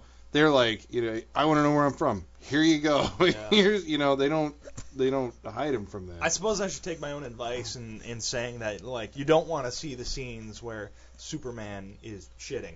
So I mean, if you don't want to see the scenes where there, there's happiness together, if it doesn't mean anything to the story, like Mhm. it's just it, you know it's diverging when there's no need to. It's, it's showing something that doesn't like add to the character later on. Whereas Right, yes, yeah. you're right. The scenes that they do flashback to do they lead to his character development. Yeah, he's just like you need. I mean, because I I really think what the filmmakers were trying to do is come up with a re- like why wouldn't Superman like why you know why wouldn't he reveal himself? So they really had to come up with the father figure that's just like nah, people are gonna fucking flip out and and you know they but at the same time he did instill in him the idea that you know when you do grow up and find out who you are, you know you're gonna change the world, you're gonna do all these Great power comes great yeah that whole the whole deal. And they they really do take the high road with each each one of these lessons that he's learning in the flashbacks. Um, it's never like like I you know the first time I watched it, I was waiting for that scene where he's a toddler or something, you know, and he throws a fucking truck into the Right. field, and they're like, whoa, uh, uh, Right, yeah. that's not He's normal. you flying know? around the room. What? the? I, this time around, I'm like, uh, you know, you really don't need that. Uh, You don't, Yeah. you know, I mean, people have seen that in superhero movies since they started making them, and and you really don't. I mean, the the scene where he saves the kids on the bus where they're all drowning, that's so much better Fuck because yeah. that that that's the same thing. It's the same idea, but it's just done in a more noble way. I Yeah, because I like how I mean, you know, Clark Kent is naturally inclined. You know, he's got the ability to do good things. So when he has the chance to, he just does it. He's not thinking about, you know, whether or not it's going to reveal himself or whatever. So his father has to try to like reel him back and be like, dude, you know. But it's are- also interesting how many times they show him. I mean, like they made the point, and then they made it a couple more times.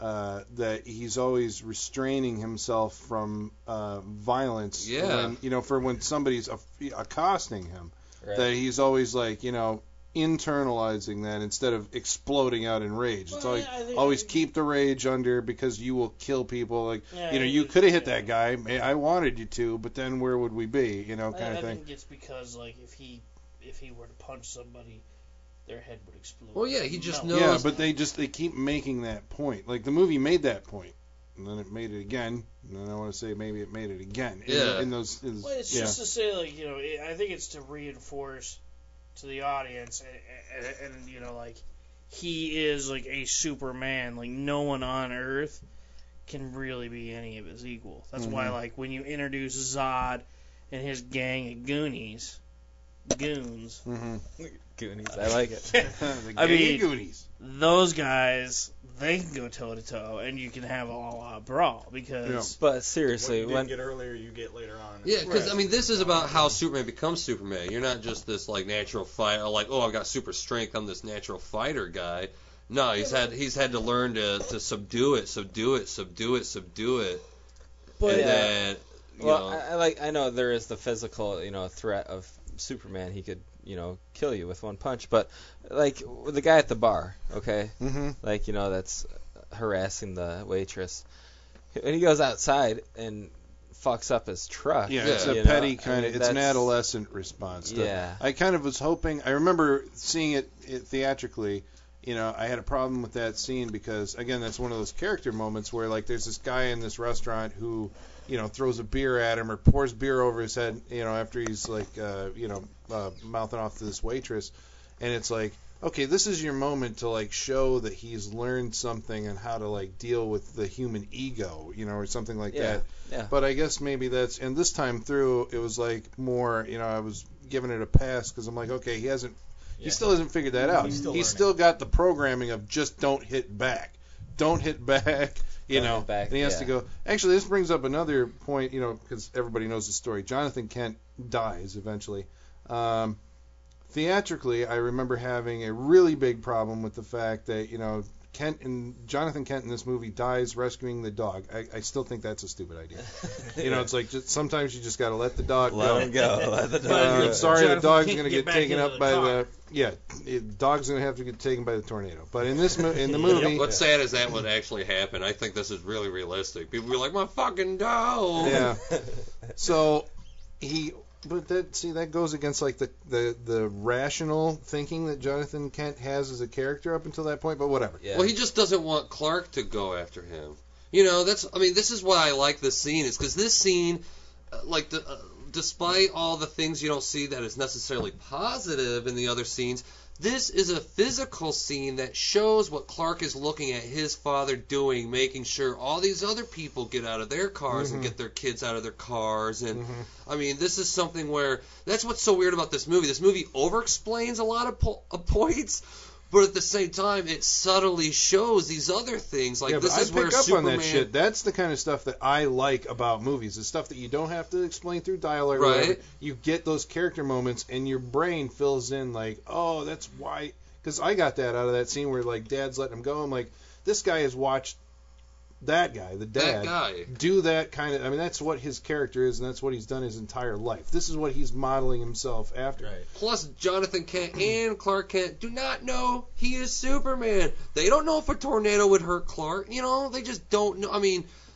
I'm sure they've got assumptions about how he can't be hurt with everything, but they don't. A tornado. It's like everything about Superman is the idea of uh, keep constantly upping your idea of what you could do and what you're capable of. Because I mean, Yeah, but You that, only that have- scene is still about not exposing him. I mean, is that's- about not. For sure, it's not. It's, it's totally about not exposing. Well, exposing. that him. brings More me back so, to my point. Like when I saw this originally theatrically, I had a big problem with that because I'm like, here's a moment where the guy could go, you know, like, you know, fucking uh, people seeing me be damned. Like I'm, I can fucking save this guy, and this is my father. I would save him, right?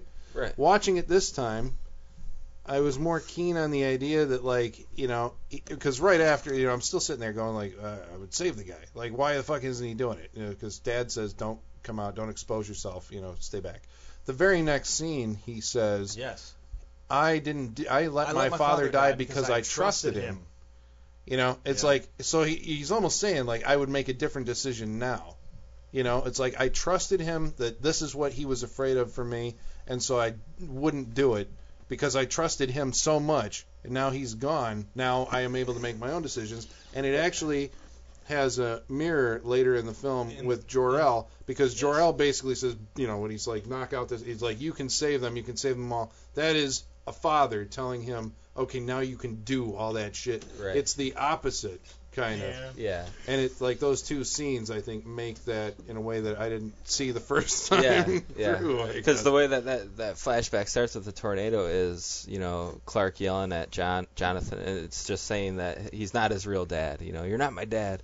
You can't tell me what to do, and it's Oh, a yeah, very yeah, yeah. adolescent thing Yeah. that he's. It's a teenager acting Mhm. out, and then at that point, he he learns some lesson, but it takes another however old he is at that point, you know, another 10, 15 years for him to to come to terms with what that was all about Mhm. on that day when the Yeah. when the twister hit. It's fucking deep, man. Yeah, man. So, so I mean, even though we kind of did an amalgamation of a lot of the backflash stuff, so you know, we introduced Lois Lane going to camp like while Superman's working at the bar because he's just kind of like he's like kind of just drifting around trying to get something of a clue about where like he might have come from or just something. He's trying to find his place in the Well, world, really. Well, you know what I, I mean that's part of it. I, but maybe I took out of it that he's also he's judging humans.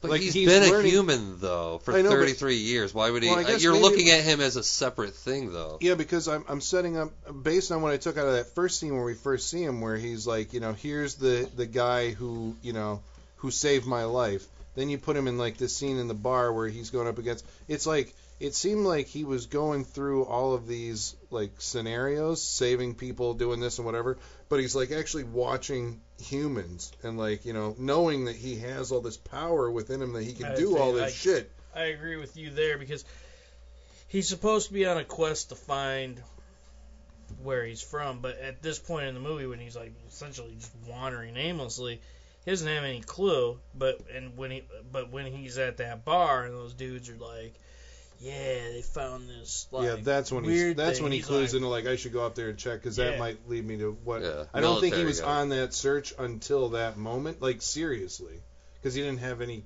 There was no Right. clues or There's no anything. It was just like trail to follow. I would love to know where I came from, but I got nothing. So he's out there like just living. He's taking all these different jobs so he can live with people because he's still trying to figure out like what kind of man am I going to be? Am I going to be the kind of man who Well, like see, I fuck think- these people? see- they they screw me over all the time, Right. or is he seeing like even in the worst situations, there's these people. You know, the waitress comes up and says, you know, he's not worth it.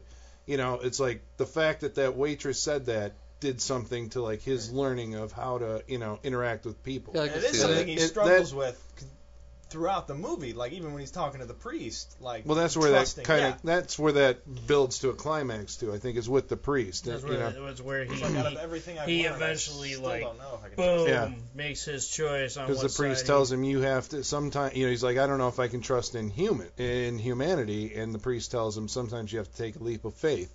You know, and you'll see like you know what happens after that. Yeah. and that you know so all of those back those moments lead I think to that scene with the priest. Yeah, I mean, Right. yeah, I think out of all the movies, I mean, like out of the more Batman, I mean, the more you look at Man of Steel, it really is a character development movie. I Mhm. mean, they really go into depth and develop. Well, I think they got to show because I mean, as much as everybody likes the the Christopher Reeve Superman movies, it's like watch that movie again. Superman's like really used as a tool.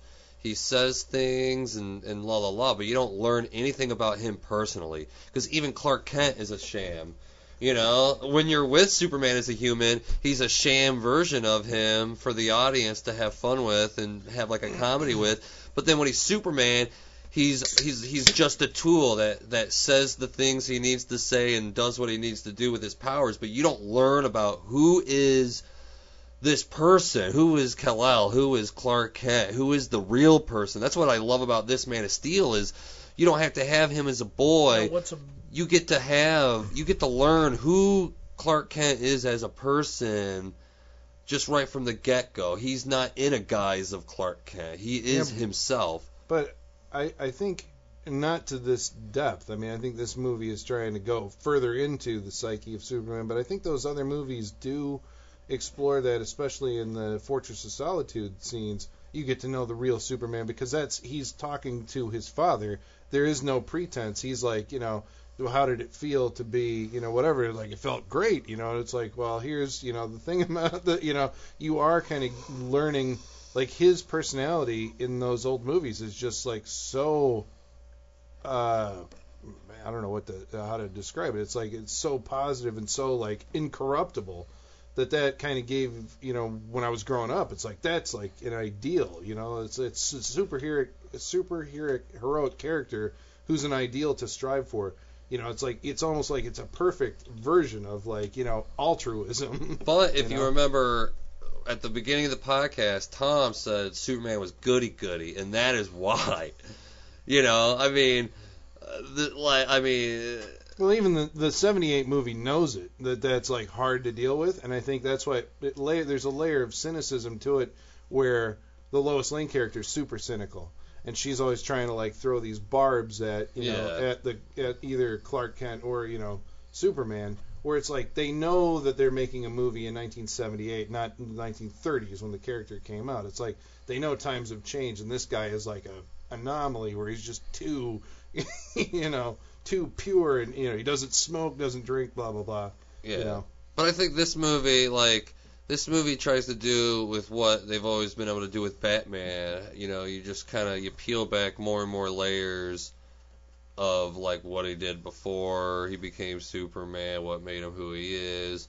I mean, because I mean, the, the thing that Bryan Singer tried to do with Superman Returns, he tried to give that I'm an orphan of a lost race of people. that came across way too strong. yeah, yeah, exactly. It wasn't Yeah. too. It's like by this point you're already Superman. You should be kind of comfortable with it. Yeah, yeah. This movie is about Clark Kent trying to find out who his people is, so he's a little bit more focused on it. So of course he's more depressed about it and and like whatever, like you know, reflective on it. Mhm. But yeah, you can't have Superman automatically being like, "Puh." In the fifth movie, go, oh, I'm an orphan. Like, you Yeah. my My people people are- on her. oh, that's great, Lo. Well, my my planet's destroyed. How do you like? I've never even got to know my people. You know. Well, you always bring that up in our arguments. I mean, I guess, I guess the An whole, the whole scene that we're going to talk about here coming up. I mean, the, the whole like the, the, the ice and that like base and the military. Yeah, I gotta base. talk about Lois Lane. Like it, Yeah. that just kind of bummed me out. That What? whole, I, I just that was dragged the movie down for me a little Right. bit. Uh, I just it didn't really it didn't really fit. I don't think.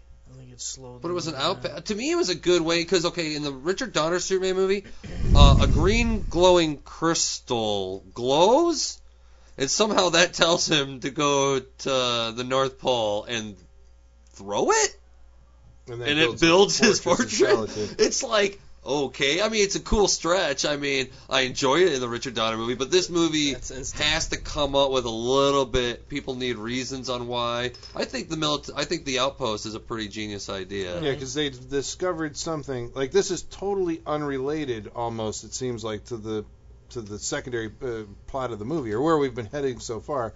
All of a sudden, the military has discovered a spaceship buried beneath the ice, very thing-like, right? so they have yeah. a the Clark Kent goes up there because he's intrigued and he, you know, uh, kind of anonymously becomes part of the crew. Lois Lane, this is where we're introduced to her. She's a reporter who's been on embedded with troops in Afghanistan or whatever, and uh, and she ends up going up there to uh, investigate the story. And this is Or on where like Canadian our soil. And our primary military presence comes in here. Christopher Meloni plays like the main Colonel uh, Hardy, Yeah. which Yeah. real comic book fans will know him as the Guardian, which they do say in this movie. They call him the Guardian. They call him Guardian. That's Oh, like yeah, his that's military right, tagline. And if you know DC Universe, he wear the Guardian wears like a gold helmet, and he protects Star Labs, which is like the ultra sciencey whatever. But the Guardians are all clones of Colonel Hardy. Oh. And he does die at the end of this movie. Yes, yeah. indeed. Colonel Hardy does die at the end of this movie. Hmm. So yeah, so anyway, whatever. Well, yeah, Colonel yes. Hardy and, and the Doctor Emil Hamilton, Right. Yeah. So who is from the comic books, Those are your primary two, I think, like official, uh, you know, government. the- Well, no, yeah, you got that that that. they're the extensions of the American Sw- government. Swanwick, whatever the the, Yeah, the African American yeah, guy, right. Those three. So Oh, and the dude from Captain Ferris. okay. There's a lot. So you got you got three or so- four military. But the the gist of the scene is like to get everybody in this location so that we can find this ship buried in the ice. Uh, Superman finds it, and in it, of course, you have the obligatory hologram of Sweet, Jor-El. uh, here's where I get to answer my question. Yeah. So uh, yeah, well, I just want to set up the scene, and we got to talk about why this why the scene bums you out. But so they there's the obligatory hologram of Jor-El shows up and explains the entire history of Krypton to Superman, so he Oh, knows what's going on. See, on. that's something. Well, I'll talk. And then uh, Lois Lane uh, finds uh, you know Superman while he's doing this, and so she meets him for the first time. Uh, he saves her life. I think she gets like uh, impaled by a robot sentry or whatever, and uh, it also. Yeah, I want to say then he takes off on the ship, and that becomes like his fortress of solitude that he moves to places Well, unknown. not Why yet. does that scene bum you Yeah, out? it's, it's, it's not a bum out. It's a question I have to ask Travis. So, what is with the two pods in that ship? We, he, when Superman looks at one pod, there's a skeleton in the, in the pod. So the person is dead, but the other pod is open. What is the story with the open pod? Well, I don't know how. Um, like a few, I'm sure. I don't know if it was as soon as Man of Steel was released. There was actually a prequel comic book online that talked about that, where supposedly what the comic book talked about was uh, when they were doing these uh, expansion, whatever programs, you know, going out. A distant relative of Kal-El under the name of Kara-El, who That's super that good. is Supergirl. Supergirl to the world. Ah. So it's kind of like instead of making Supergirl like a direct cousin, like instead of making Supergirl the daughter of Jor-El's brother, they kind of went with this whole like she's like a distant relative of of the House of El, who was part of one of these space exploration programs. Would programs. that be why the House of El sym- symbols on that ship? Probably. That's kind of, yeah, that's kind of one of the assumptions. But then again, he has his special key, and as soon as he puts it in, all the computers and shit regulate itself to the specific key. Yeah, so that's why Jor-El, the, the hologram shows up. yeah, that's why Jor-El's a hologram. So if if the costume is not on the ship because there was a House of El, because it definitely wasn't like a girl's costume or Yeah. or anything like that. It could be like you put your key in, and the ship just Yeah. Makes custom That's makes how your. I was extrapolating that. That like that that suit was built because he put that key in it. Like it formed right then and there. Yeah. So to make a long story short, in the comic book, uh, one of the crew members on the the the ship, um, like gets out of his cryo like t- thing, his cryo tube or whatever, like early, so he could like kill some of the other people. I can't remember if he had like a personal vendetta against Kara or whatever. So it forces them. I want to say that's that's what forces them to land on Earth. Is the idea that that they kind of woke up before they even got to like whatever planet they were supposed to go to and terraform because obviously you know they could live on that planet but the difference in atmosphere and sun you know cause, so it, that's not one of the places they're looking at necessarily terraforming at first you know i can only Mhm. imagine so Is yeah this that's canon then because it was a comic? well see i don't know that's is- one of those yeah. things because yeah that's just one of those movie things like. You know, because I mean, they didn't necessarily going around telling everybody, "Hey, there's a prequel comic book online." I mean, they just did one, and it was online where you can go find it and Mhm. whatever. I read it, you know. So that's kind of like the hidden inside story behind the open pod is that it's supposed to actually be Supergirl's. The end of the comic book, it ends with her like walking off into the snow Twenty-two thousand. twenty yeah eighteen thousand years ago. Mm. So we that's why we don't necessarily know if you know we don't know if she's like frozen in the eyes. We don't Right. know. We just don't know. There was lots of rumors that she was going to come into Man of Steel 2, but there's just no nothing that really Right. solidifies that. There just happens to be a comic book they did make that explains that. Well, that's good. Well, the uh, the like fallout from the scene is that Lois Lane writes an article, and this is where we get to meet, I think maybe for the first time, Perry White, in this movie played by Laurence Fishburne. Yes. And uh, it's at the Daily Planet, but I don't think they ever say it by. She says she's a reporter for the Daily Planet. I think she does announce that. Yeah. Um, We and know. Metropolis, I don't think they ever announce by name, even though it shows up on like a news feed, like you know something's happening in Metropolis. But she wants to write this story about the alien living among us. Uh, Perry White squashes the story. The that guy that sends saved her. Right, the guy who saved her. Because I you know. mean, I'm sorry, Superman does like as soon as he saves Lois, he takes off. I mean, Yeah. he like activates that ship and Yeah. And gone. takes off to so he can have Now, time. Is this the first time, at least cinematically, where you see not Superman save Lois, but you see, you know, Clark Kent save Lois and reveal his powers as a man, Yes. not as Yeah, a just because I mean, for years they've always had a hard time. Like you can't you can't write a character like Lois Lane as a Pulitzer Prize winning journalist if the guy she's in love with can put on glasses and also like hide out in Mhm. front of her you know it just doesn't so Well, they're con- they were constantly trying to think of, like even when they were writing the Tim Burton Superman Lives they were constantly writing ways that Lois will already know who Superman is things that it's a secret now which is Oh. in a way this is like the new romance right it's more romantic that you share a secret with your boyfriend than it is you know your boyfriend hiding it from you and you can't figure it out yeah. Yeah. Go get him, Tiger.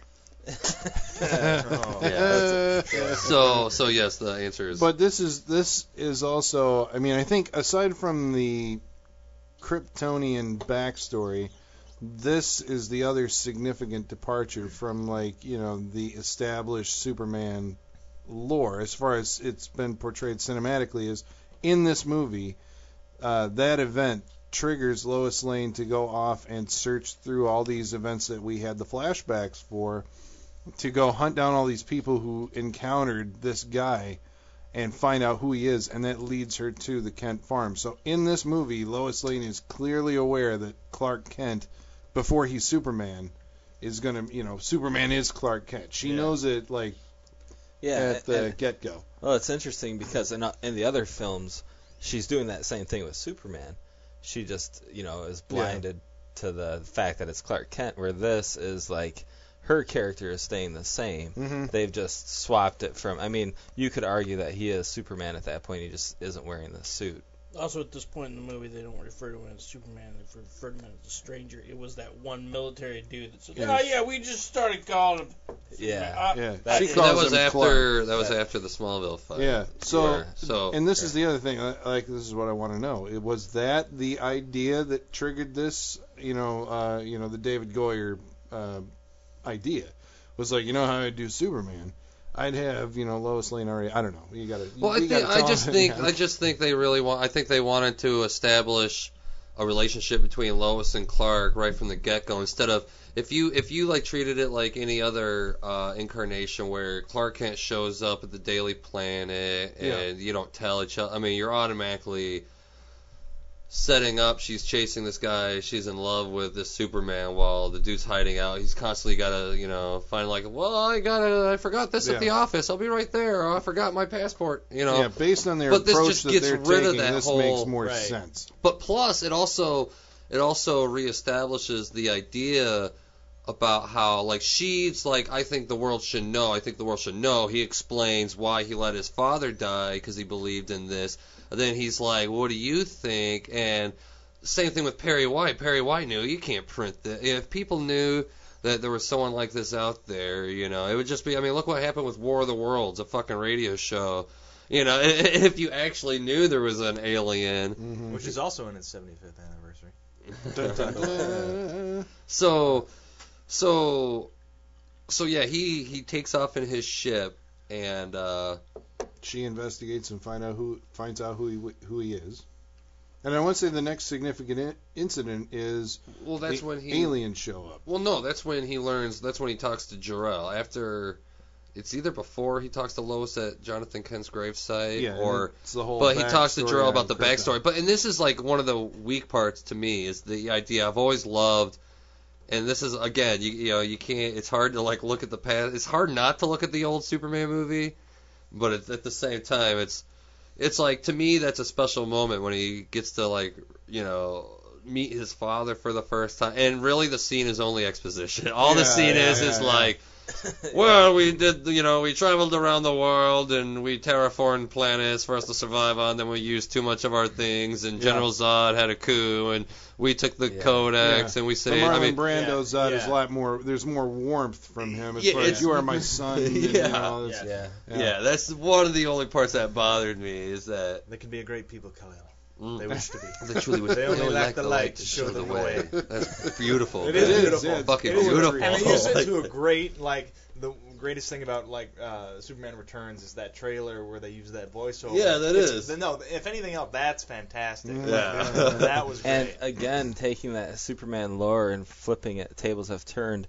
That those scenes are there, but it's it's coming from Kevin Costner. You know, it's it's the it's the Jonathan Kent that has those like in this movie those Yeah. Those, you know. Even though he's like a more of a stern guy, he's not as like kind-hearted and whatever. But like I said, I think a right. farmer from Kansas, that's what But- you get, right? If right. That's your dad. It's it's what yeah. It, everything he's saying is you know heartfelt. It's it might be stern, but you know it's, it's teaching him life lessons. Mm. You get the impression in this film that everything that Jonathan Kent says, like he doesn't speak unless it's like really Right, yeah, yeah. important and Yeah. impactful. Well, I like that scene too. Again, that talks to character also, where uh, you know the young Clark Kent is being accosted by the bullies, where they're just trying to get him to fight back. yeah. I think and he's scene- reading Plato. Yeah, he's reading Plato. That's I how think eternal he is. I think the scene. I just want to read my philosophy. I think the scene itself, you know, the point of it is redundant because you know they've already established that he's you know not fighting back. But what I liked about it was that the kids who are you know the bullies are like, hey, wait, stop, look over there. Like, you know, Papa Kent is standing there. And he doesn't like come on over and do anything. No. He's kind of like he's just like his presence is there. He's with a farmhand, and they're just he's just kind of like I'm there as a presence, but I'm not actually going in and like you know interrupting this. It's like some lessons have to be learned, you know, on their own. Plus, It's he like, doesn't want to embarrass his kid. You know, he doesn't right, want and to the kid could have kid. like what he's got to be sitting there going like, what the fuck am I going to do if the kid fucking hits this guy and sends him to the hospital? Yeah. You know, he's proud of him that he didn't, but it, that comes off in that kind of like Yeah. farmer wisdom where it's like, you know. I wish you would have too, but uh, you know, well, then where would we be? Right, You know, yeah. it's not like I'm proud of you, son, that you didn't hit him. That's you the only time I wanted a joke in this movie. Be like, he's like, I wanted to hit him. I wanted J- uh, Jonathan Kent to be like, well, yeah, but then we'd have to try to find his head down the street. You know? That's the only time I wanted Jonathan Kent to make a joke in this movie. Yeah. Yeah, nice, but, right. You know, Yeah. you can do. Yeah, so so Superman's meeting with Jor-El is just more exposition of what terraforming is and like how you know the progress of Superman. But really, what it was was a way to show Kal-El right from the get-go that General Zod pulled a coup, and you know this is a guy who's kind of like this militaristic like. Just do. That way, Superman already has a preconceived notion of who Zod is and the history of That's when Zod shows up and goes, Right. you, you know, and Zod tries to be friends and like, welcome, you're part of us. And And he's like, yeah, Well, Zod's not That's too why he has doubt, and this is what he expresses Yeah. to the I mean creature. that that is I think of that that flashback scene with the history of Krypton. I think that's the primary function, right? Is for the plot is to set up like Kal-El, Clark, Superman has to know why you why can't trust you can't Zod. trust Zod. Yeah. Right, because if he didn't know otherwise, I mean, like, y- you know, he's found people from his planet. Why well, would he not that, be excited? That for that? the Yeah, thing, he would be though. excited. Yeah, I mean, I guess the first time around, because then you know, following that scene uh, with you know Lois, then the aliens do actually show up, and it's all He over the. flying stuff. Yeah, they contact. Uh, oh yeah, sorry, I forgot He about puts that. on Well, the suit and Well, Like, yeah, what I- whatever. Even Yeah, though he this tests himself, because Jor-El says you have to test yourself, and so that's where he actually. There's a sequence of him flying and Yeah, he testing. downs the Yeah, just because he doesn't know. fine. Even Jor-El's like, your powers are more than I could have ever, you know, whatever. Imagine, you know, go out and test and push yourself, That's and when he, he starts Well, jumping. yeah. And then, Yeah. d- which was like a cool reference to the in a single bound. You know, that's what It really to was. me it So- was. But also, what what exactly is Jor-El? Is he a hologram? Is this like a It's- recording? yeah, it's a computer Is- hologram. It's Same his thing- consciousness. But yeah, it's his it's his consciousness has been scanned and uploaded into the computer. So, So is it the ship that is actually like just responding based on? It's his key. Clark? His key has the The, the Superman of Jor-El. key. It's something Kryptonian that I can't comprehend. They you know? I mean, scanned his mind and made a copy of it Dude. in the computer, so it can't physically interact with anything except the ship itself. Right. There you go. But And I want to tell, and I just want to let the audience know around. is that us stupid Earthlings have plans to do this by 2040. Oh yeah, yeah, yeah. Uh, there's science that's That is how like not far away this without the fucking idea hologram, is. but like actually uploading yourself Yeah, into. right. Yeah. So, Why but didn't he do the wife? I don't know, right? yeah, see, that's always a thing. Don't worry about your mother. That's what kind of culture Krypton is. Like Yeah. they're for breeding. It's We don't even about do that with them. Fathers and the Like, it's wisdom like- of fathers. like- and it's- the, yeah. Your mother would love to see you, but I was too But she's not- But to then again, upload what is the mother gonna like appreciate it? She's dead. I mean, Superman well, would appreciate does, it. I mean, But the he could- Diane in Lane, the in the- Martha Kent, you know, character does play. Well, I don't know if it's Yeah, because she is but- the only like does, positive. And that's Yeah. what that it also portrays the opposites. We got the father from Krypton, the mother from Earth. Yeah. Like, Yeah, you got like one the other cool stern father from from Kansas. You got Loving Mother from Kansas that does handle more of the uh, teaching him how to like control his senses and and whatever. In the older uh, Superman movies, though, like the mother does show up uh, at some point, like in the Christopher Reeve movies, right? Just the in story first with one. it, she Well, shows up be- in the second one as a Oh, hologram you're talking because about- Well, it's because Marlon Brando. Marlon Brando. Yeah, right. No, I know. Yeah, I know the Marlon reason Brando why. didn't wanna but, do yeah, it. but she does show up because Marlon, Brando- Marlon Yeah. was like, "Fuck no."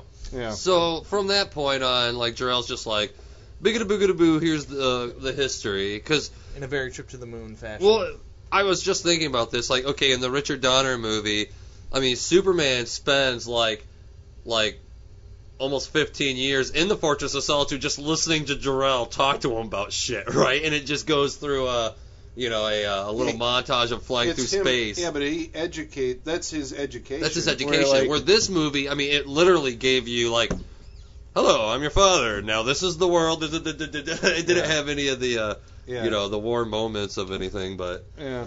which I don't know. Going back, I thought it was a little weird uh, in the in the in the uh, uh, Richard Donner movies how Jor-El was a little too human for a computer. That's like if only I could hold you in my arms. It's like this is a Kryptonian depressing computer. Can I like? technology can I reprogram on not to say shit I like thought this? That was awesome. Yeah, so did I. I think crystals thing is. Uh, I don't. I think they should have updated the crystals thing for this movie and just done it in a cool, near, weird Yeah. way. Instead of actual tech. Yeah. But okay, so then So- so, then Zod and his crew do Well, show up. Hold on, I want to. Yeah, was gonna say, we're Before that happens, I want to like Superman returns home to Trying to remember Martha Kent, Yeah, okay. And he's Zod, like, he yeah. tells Martha, he tells his mom, "Hey, I found my people. I actually, you know, I've gotten, you know, something of a contact." And I Another like, good character moment. For I like her. how sad she was. Yeah. She's like, I'm "That's happy for nice. you. Well, that's nice, Oh, Clark." And you can see it on her face. And it's I- like, that's great. Oh, that means I'm not really your mother. Yeah. yeah, well, I guess I'm not relevant here. But I, I also be- like how he shows up in the suit, and she's just kind of like, "Hey, nice suit," you know. Well, that I happens mean, way later. later but on. yeah. That happens yeah. later with the Smallville. This Way is like before Oh, shit. before Yeah, way later. Zod shows up. He goes back home because he's off traveling around the world. Yeah, he's been yeah he's been testing out his Uh, superpowers Yeah, and he's with the- drinking Miller Lite or Bud Light. Bud Oh, Light. you're right. No, No, Budweiser. Budweiser. Full, full strength.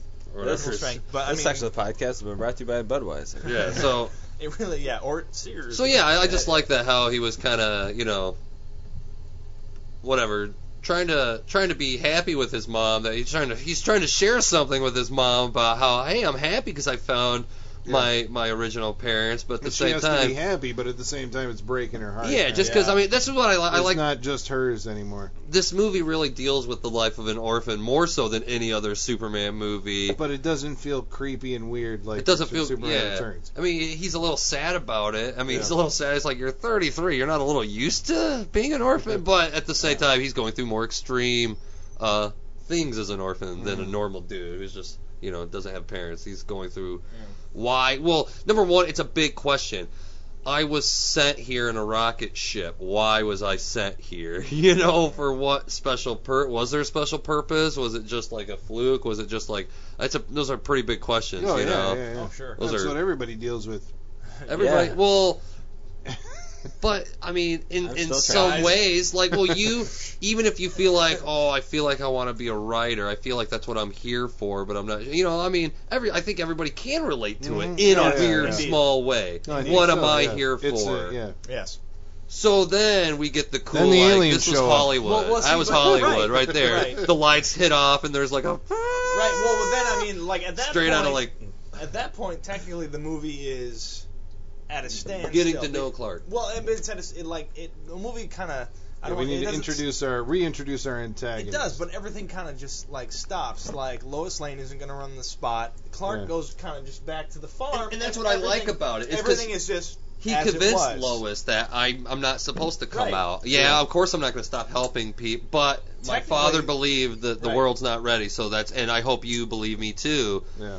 And technically, that's like that could be a stopping point But where nothing else goes on. But we get a what I think is a great scene. Like I like the the Zod transmission scene. Like, God, the no, transition. come You are not on. alone. Dude. You are not. It was I think- cinematic. It No. was It cinematic. was. I think it was done very well. No, I like it's the scene. bullshit. Have you ever like- seen- no, I like the alien invasion movies. And Have while- you ever seen V?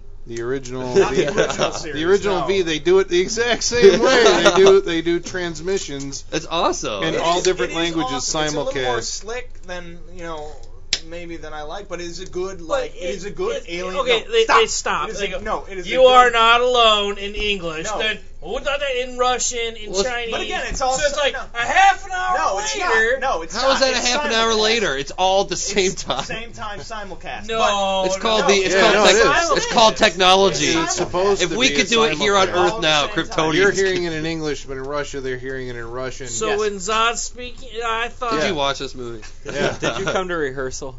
Yeah. no, but That's it all happening at the same but it time. is a very good like it is a good alien invasion moment for this movie. I think this scene is very well done.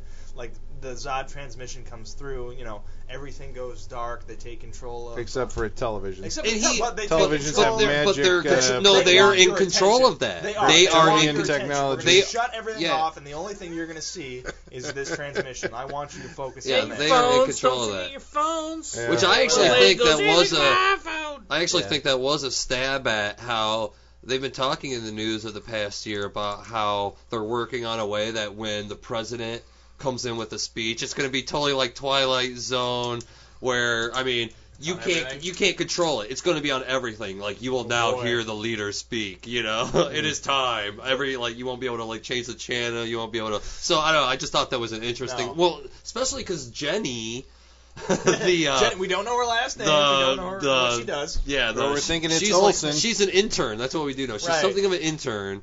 There's a little story to that, but Yeah. so But we do get the. Uh, she's the- like, the it's on my agency, phone yeah. too. I mean, she Right. made like a clear like it's everywhere. It's on my phone. It's on my phone. So the the this is where- yeah, so Zod Zod is basically again. hung out outside of our solar system, listening to all of our languages, learning them. No, No, no, they have. Or the Ugh, Kryptonian it's a fucking computer. when people. she comes down, or when he comes down, he knows stuff about how humans work that says that. Because I can't remember what it was now, and I just watched this like three hours ago.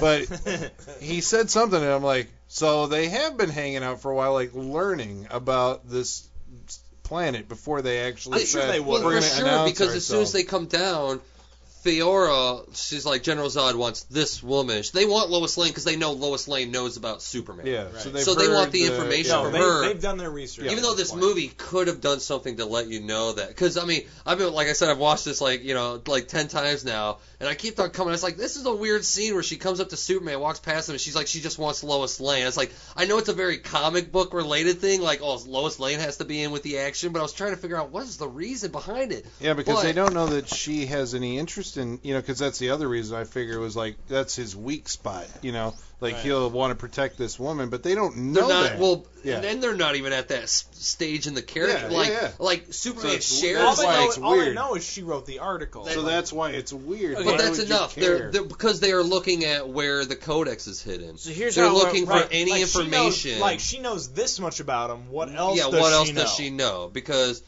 I don't even know if we're still. I mean, I, I mean, I don't wait, know. I- wait, wait. Tom's got something. See, in my weird mind, I want to see It's like me. mind. I want to know what Batman's doing. what the fuck? No, we'll get to that. Anyway, Batman, he's at home washing his tie. I mean, like fucking aliens have showed up. What's fucking Batman? He's doing? like, holy fuck, I'm a guy in a bat suit. I'm sitting Like, home for the fuck, night. man.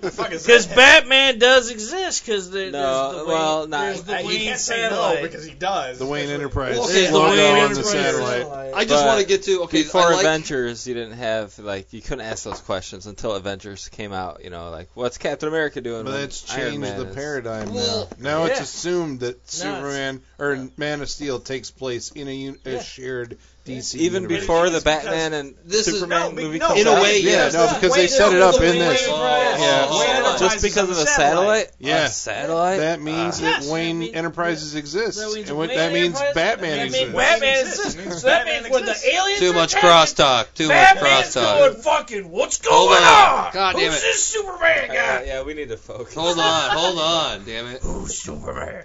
Where is he? Okay, so so what I like about this is like Superman. He, yeah, he didn't want to come out, but Zod just calls him out. He's like, "There's been, you know, uh, one of my citizens has been hiding amongst you. If he doesn't come out, we're gonna just start decimating." this is again another thing that just gives Superman like Zod just you know there's no reason to even almost talk to this guy because he already heard from his father this dude tried to do a coup and blah blah blah killed me and, and But then, he doesn't know that he killed him yet. Nah, Well, not yet. does That was yet. stupid. But anyway, so uh, but then also he just But he does know he's threatening. Like yeah he knows he's threatening. If you don't come out, I'm just gonna start hurting people of your adoptive world. I don't know why you're you know hiding. I'm just gonna. Yeah. Well, it's almost like this is a claim, almost not even to Superman. It's a claim to the government. Like find this refugee, or we're gonna start fucking up your world. hmm You know, I thought that was awesome. So Superman is drawn out against his Because will. they make they make Superman a bad guy. He he, he he's like I'm a general. what are you talking Zod. about? Z- Zod goes I'm a general. This guy's And a you've been fugitive. yeah you've been hiding. so it's like because he's fugitive. Oh. a general, he's like I'm a figure of authority. Yeah, okay, for sure. This guy is a fugitive yeah, and you've a been hiding. in- refugee. that's been hiding on your planet. Hand Refugi. him over and Which then makes everybody, the humans, go like, "What the what fuck?" the hell? There's a there's a. I'll turn him over in a minute. fugitive- yeah. is he? And I love that scene where the guy's on the. Well, I mean, I just love the scene where uh, the news is talking about the next day because I don't know. To me, that's just such a. I don't know why I like TV on movies. It is- I like no, TV on if it's done- movies. no, if it's done well, like it's it's good. And there's just like, what? No, should we? He's like, I think this guy should turn it in. Lois Lane of the Daily Planet knows who this guy is, and I like how Lois Lane Their just like phone looks lights up. up. And the and- moment he Parrot says white. it, the FBI shows up. black suits show up at her doorstep. Yeah. You know what's great about that though is uh, Larry Fishburne earlier on in that same scene. Larry, Larry Fishburne. Larry No, Fishburne, I personally. like him too. He's, He's good. he's friends with this guy. He, he knows a person. I love that. that's Yeah. what I. He says, uh, he says, you know, it's it, he calls. I, I know that. Damn it. Just let it go. Jeez. Not in a Nightmare on Elm Street Part Three. He's Larry Fishburne. Apocalypse Now. Larry Fishburne. There you go. Well, what's, Precedent. What's, what's great, and this is this only happens, you know, in movies, is that like Larry calls and he's like, We're just going with it now. Yes. Okay. Yeah. Sorry. Of course. uh, you know, he says, you know, as soon as Lois sees it on the TV that you know, like that, that her name has been brought up in this situation while they're looking for this alien, um, like as soon as she sees it, she gets a call from Larry, and he's like, yeah, it's been on all day. Are you watching this?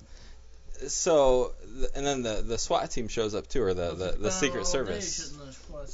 I don't. It, it- no, it wasn't no, all day. It was just what was on talking- right then. Yeah. No, he says it's it's just it's to been talk about the morning. UFOs. Yeah, Just to talk yeah. about where is the refugee. So he's like, if you know who this person is, I think you should come out and say it. That's it. Not the fact that Her they've been name- talking about yeah, her Lois name just got yeah, revealed the right Woodburn, then. Like the. Woodburn guy, like revealing it is just then.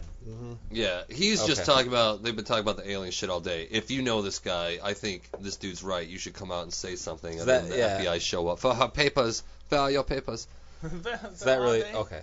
Fine, That's a fair C. enough. Fair so enough. she runs away. uh, The the cops got her, Yeah. or the FBI guys got her. But Superman goes to a priest, and that's where he has this kind of nice scene. Again, I think it's a Very nice scene. where he's, you know, he goes to a church and he's just kind of hanging out while you're hearing the broadcast of like, we want this man, and he's like, I'm the one they're looking for, and he doesn't know what to do, and that's when the priest says, you know, sometimes you just kind of have to take a le- leap of faith as far as trusting. You know, you have to put your trust in something or whatever. So, like, you know, you got to trust humans and maybe it'll work out. And the very next scene is he turns himself over to the uh, U.S. military. Which- which is Yeah, to me- floating okay, above them. That's pretty cool. This is where this movie. This this is a two part movie to me. There's the Clark Kent everything, then there's the Superman movie, and as soon right there, Yeah, as soon as he's Superman. as soon as he's flying above those people, and they're like, "All right, you made your point, whatever." He's like, "I want you to release Lois Lane," or blah blah blah. What makes you think we got Lois Lane? He says. Don't play games with me, General. I mean, that is like everything I've ever read about Superman, every movie I've ever. It's like that is Superman dialogue. Don't play games with me, General. I they mean, arrest him. yeah, I'll, I'll turn myself in, which I thought was awesome. I like how they're in the once again a Chris Nolan interrogation room Yep. scene.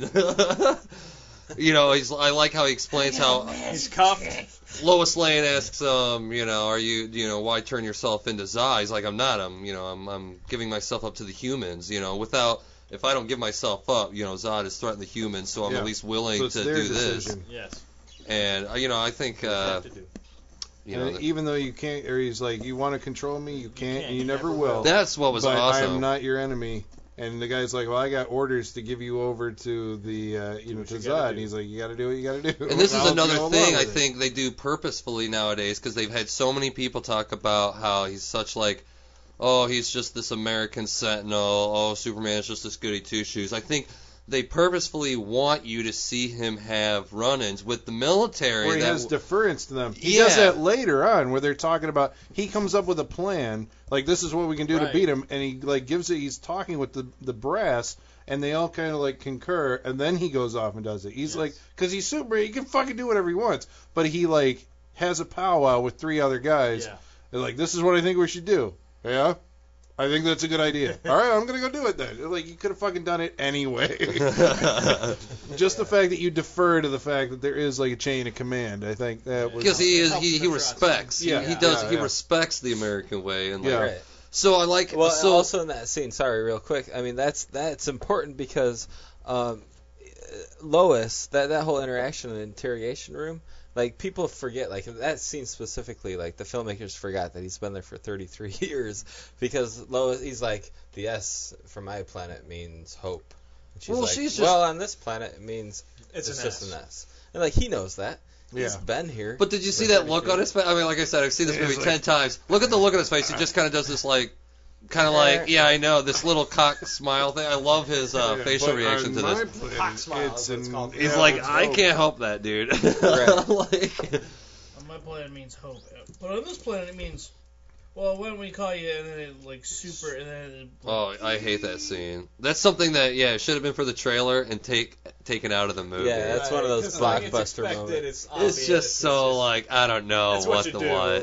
Yeah. It's one of those like tongue in But- cheek, like we're not gonna call him Superman. That's, that's dorky or or something like that. It's, one- Which it's is an handled- origin which is movie. we handled won't do it. I think it's Very- handled no, it's very handled well very well later in this on. movie. I love it how it's handled in this movie. So okay, it's so done so very well. Superman, yeah, he tells the general that it's like I'm not, you know, you can't control me.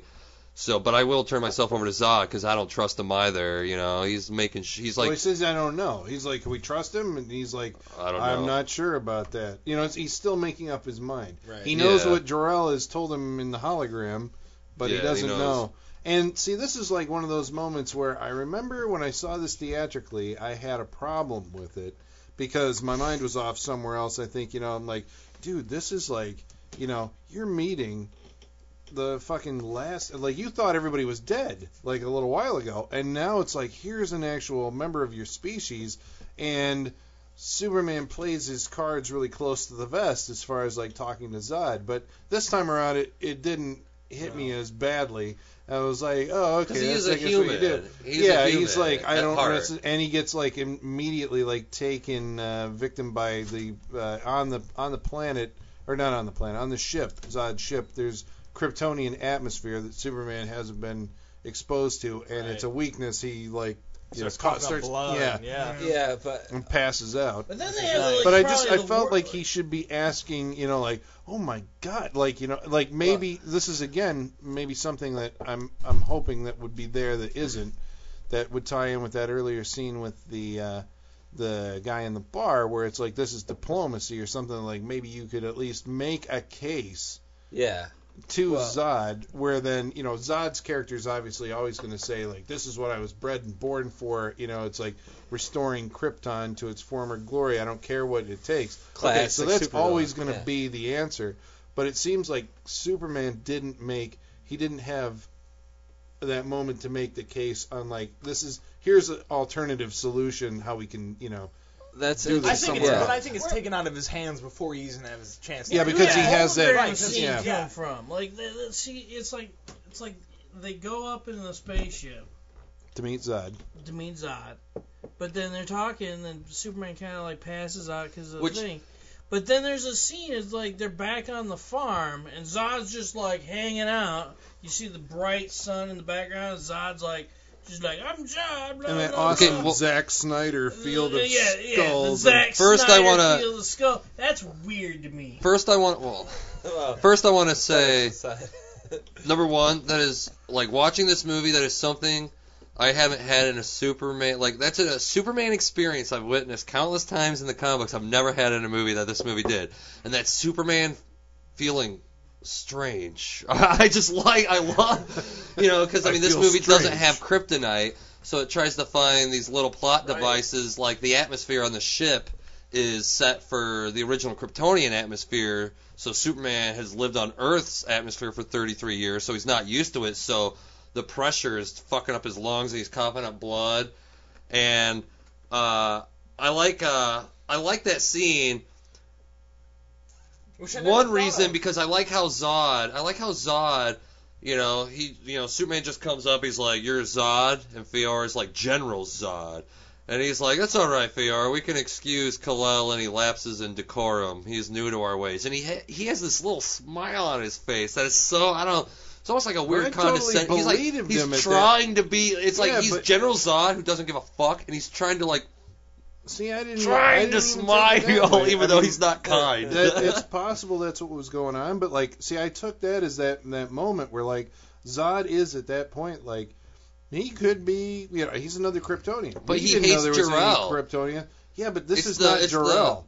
This guy's got his his, own son. mind. He, you know, yeah, but it's he, one of those you hate the father, you've got a, gr- a family See, I grudge. didn't, I it's didn't a get the idea that he hated Jor-El either. It seemed like they were buddies. They were friends. They were had a common, you know, thing that it, it all went bad for them, I and that's agree, why they I, turned. I agree with And so like he's meeting like this guy who's his son. Okay, it's his son. Yeah, but he's not. You know, there. like his dad. You know, he's not his dad. He's a new guy, and he's meeting him like, you know, oh, we can forgive him this lapse in decorum. We want to welcome him into the family. You can join us. Blah blah blah blah blah. Whatever. Well, that's not the But- truth. But no, it's not the truth because I- I he's like no. Zod Tom. is Well- holding like Zod is holding a card that like Superman doesn't know about, in that Superman has the Yeah, because what The Zod is actually after, Right. he's not telling him right, Right. up No, front. He's no, no. holding- I don't think that. at that moment, at that moment in the movie, Zod didn't know that. That's true. He thought the Codex was in some kind of. yeah, Yeah. but he And- still thinks Superman is But the anyway- key to getting it. Yeah, And but he thinks where- he can talk to him and go like, "Here's what we're, I'm going to do because this I want to restore Krypton." Yeah. But he- you should be on board with it. He's not worried from about that. Hand over no, the he codex, and we're cool.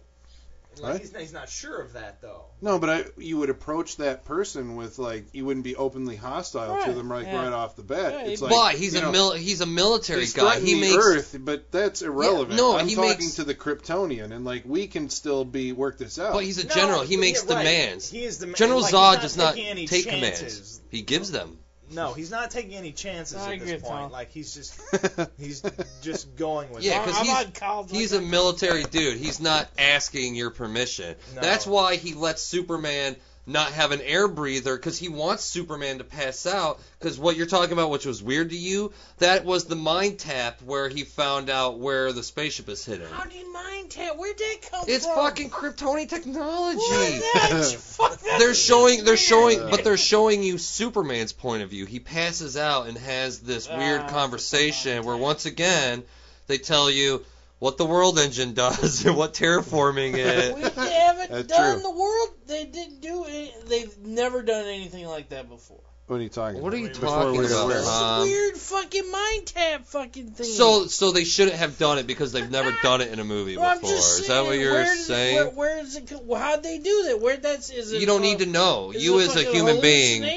Hallucination? What, what we got It going wasn't a on? hallucination because it was an actual conversation Right. that they were having. How do you have that conversation? This is Why that- does but that's you- sci-fi shit That's that you can't sci-fi. explain. It's tapping into his. It's tapping into his subconscious. He's communicating with them in their subconscious. Like I don't have Who time knows for him to how they wake do up that from shit. His adjusting to our Kryptonian atmosphere. So Like like- This is one of those things like if you're a Like, fan of these Yeah, type of just go. movies, you gotta let that. Yeah, shit because they have they have they have alien Yeah. technology, and also Lois Lane. I mean, that is why Faora has says Zod demands Lois Lane, because they do the same thing to her. They just don't show it Yeah. at all. The only Like I think there should have even been a scene where they like now take the Lois Lane woman and see what she knows, you know, just to show that they're doing this. Because yeah, because because until the entire scene is over.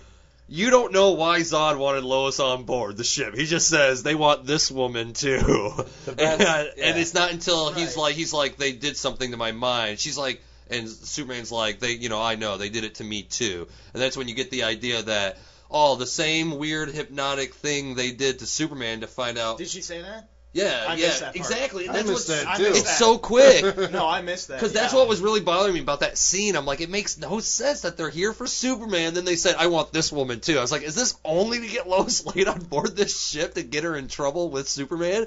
But no, it's because they must have heard the transmissions that Lois Lane knows about this alien, so they wanted to mind tap her as well. But yeah, they don't. Yeah. Wow, yeah, I've seen yeah, it. that- so I I saw it think- twice, and it went right over yeah, my Yeah, head. oh. Hit. I've seen it a few times before. yeah, got I'll, I'll me. take your word for it. oh, I'm going with you. I'm just saying, before I heard her really say, I'm like, oh, I see. They think what she. They just didn't have a scene to to say Right, that yeah, at gotcha. all. Yeah. All right, makes sense. I think I, I think that uh, the best example that we could make like from a different film uh, would be like The Matrix, where it's again Larry Fishburne. I know kung fu. Well, you know where they, they both tap in and then they're they're in this this software program. You know, I mean Yeah. That's basically it. Like the It is. conversation between Zod and Superman is the Matrix. yeah, Yeah. yeah, that's where they're dealing Yeah, with it's a this. subconscious thing. Yes. Yeah. But I like that scene. I like well, number one. I like. Well, I I uh Just like the Black Superman. I grew up in uh, Kansas for probably at least like five to six years of my life. Really? So I loved how Superman had a Kansas City fucking Royals T-shirt Oh, on during yeah. during his because you gotta Yep. you gotta understand that is the subconscious of Superman. It's Smallville. It's Yeah. Royals. They show him it's, watching football at one Yeah, they point. show him like, watching Kansas State Wildcats. Like, following, yeah, yeah. yeah. So, So I is, like how is Metropolis in Kansas? no no No. no no No, no no, no. I mean, because like they don't go too far to get to Metropolis. Well, but they don't ever. Yeah. They don't have a. They never Right, okay. Yeah, they Right. don't ever. So, uh, so I like how.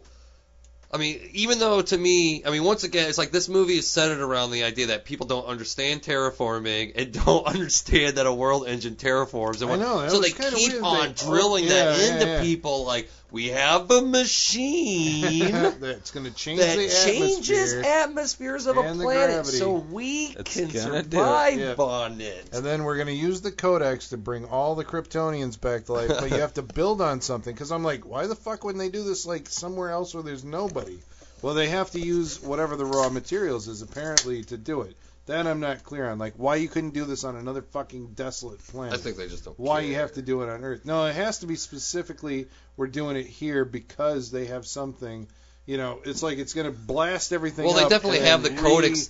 Well, they have the, Organize it subatomically. I- well, into, see, yeah, I think it's well, dumb. Earth, is, Earth might be the closest thing they to. they have the codex. Yeah. The codex is right there. They're Right. doing this now. Right, and I. It's real. It's just we're here Why are now. we leaving? But when you that's the do it thing. right where, here but see that They I- still I haven't don't know. gotten the See, I'm codex. hugely bothered by the fact, and I brought this up during the movie. I'm like hugely bothered by the fact that, like, okay, like, why do you even need to terraform? Like, Superman hanging out is like, because I'm He- on this atmosphere, I can fly. I'm like a god. I can just do all this crazy cool shit.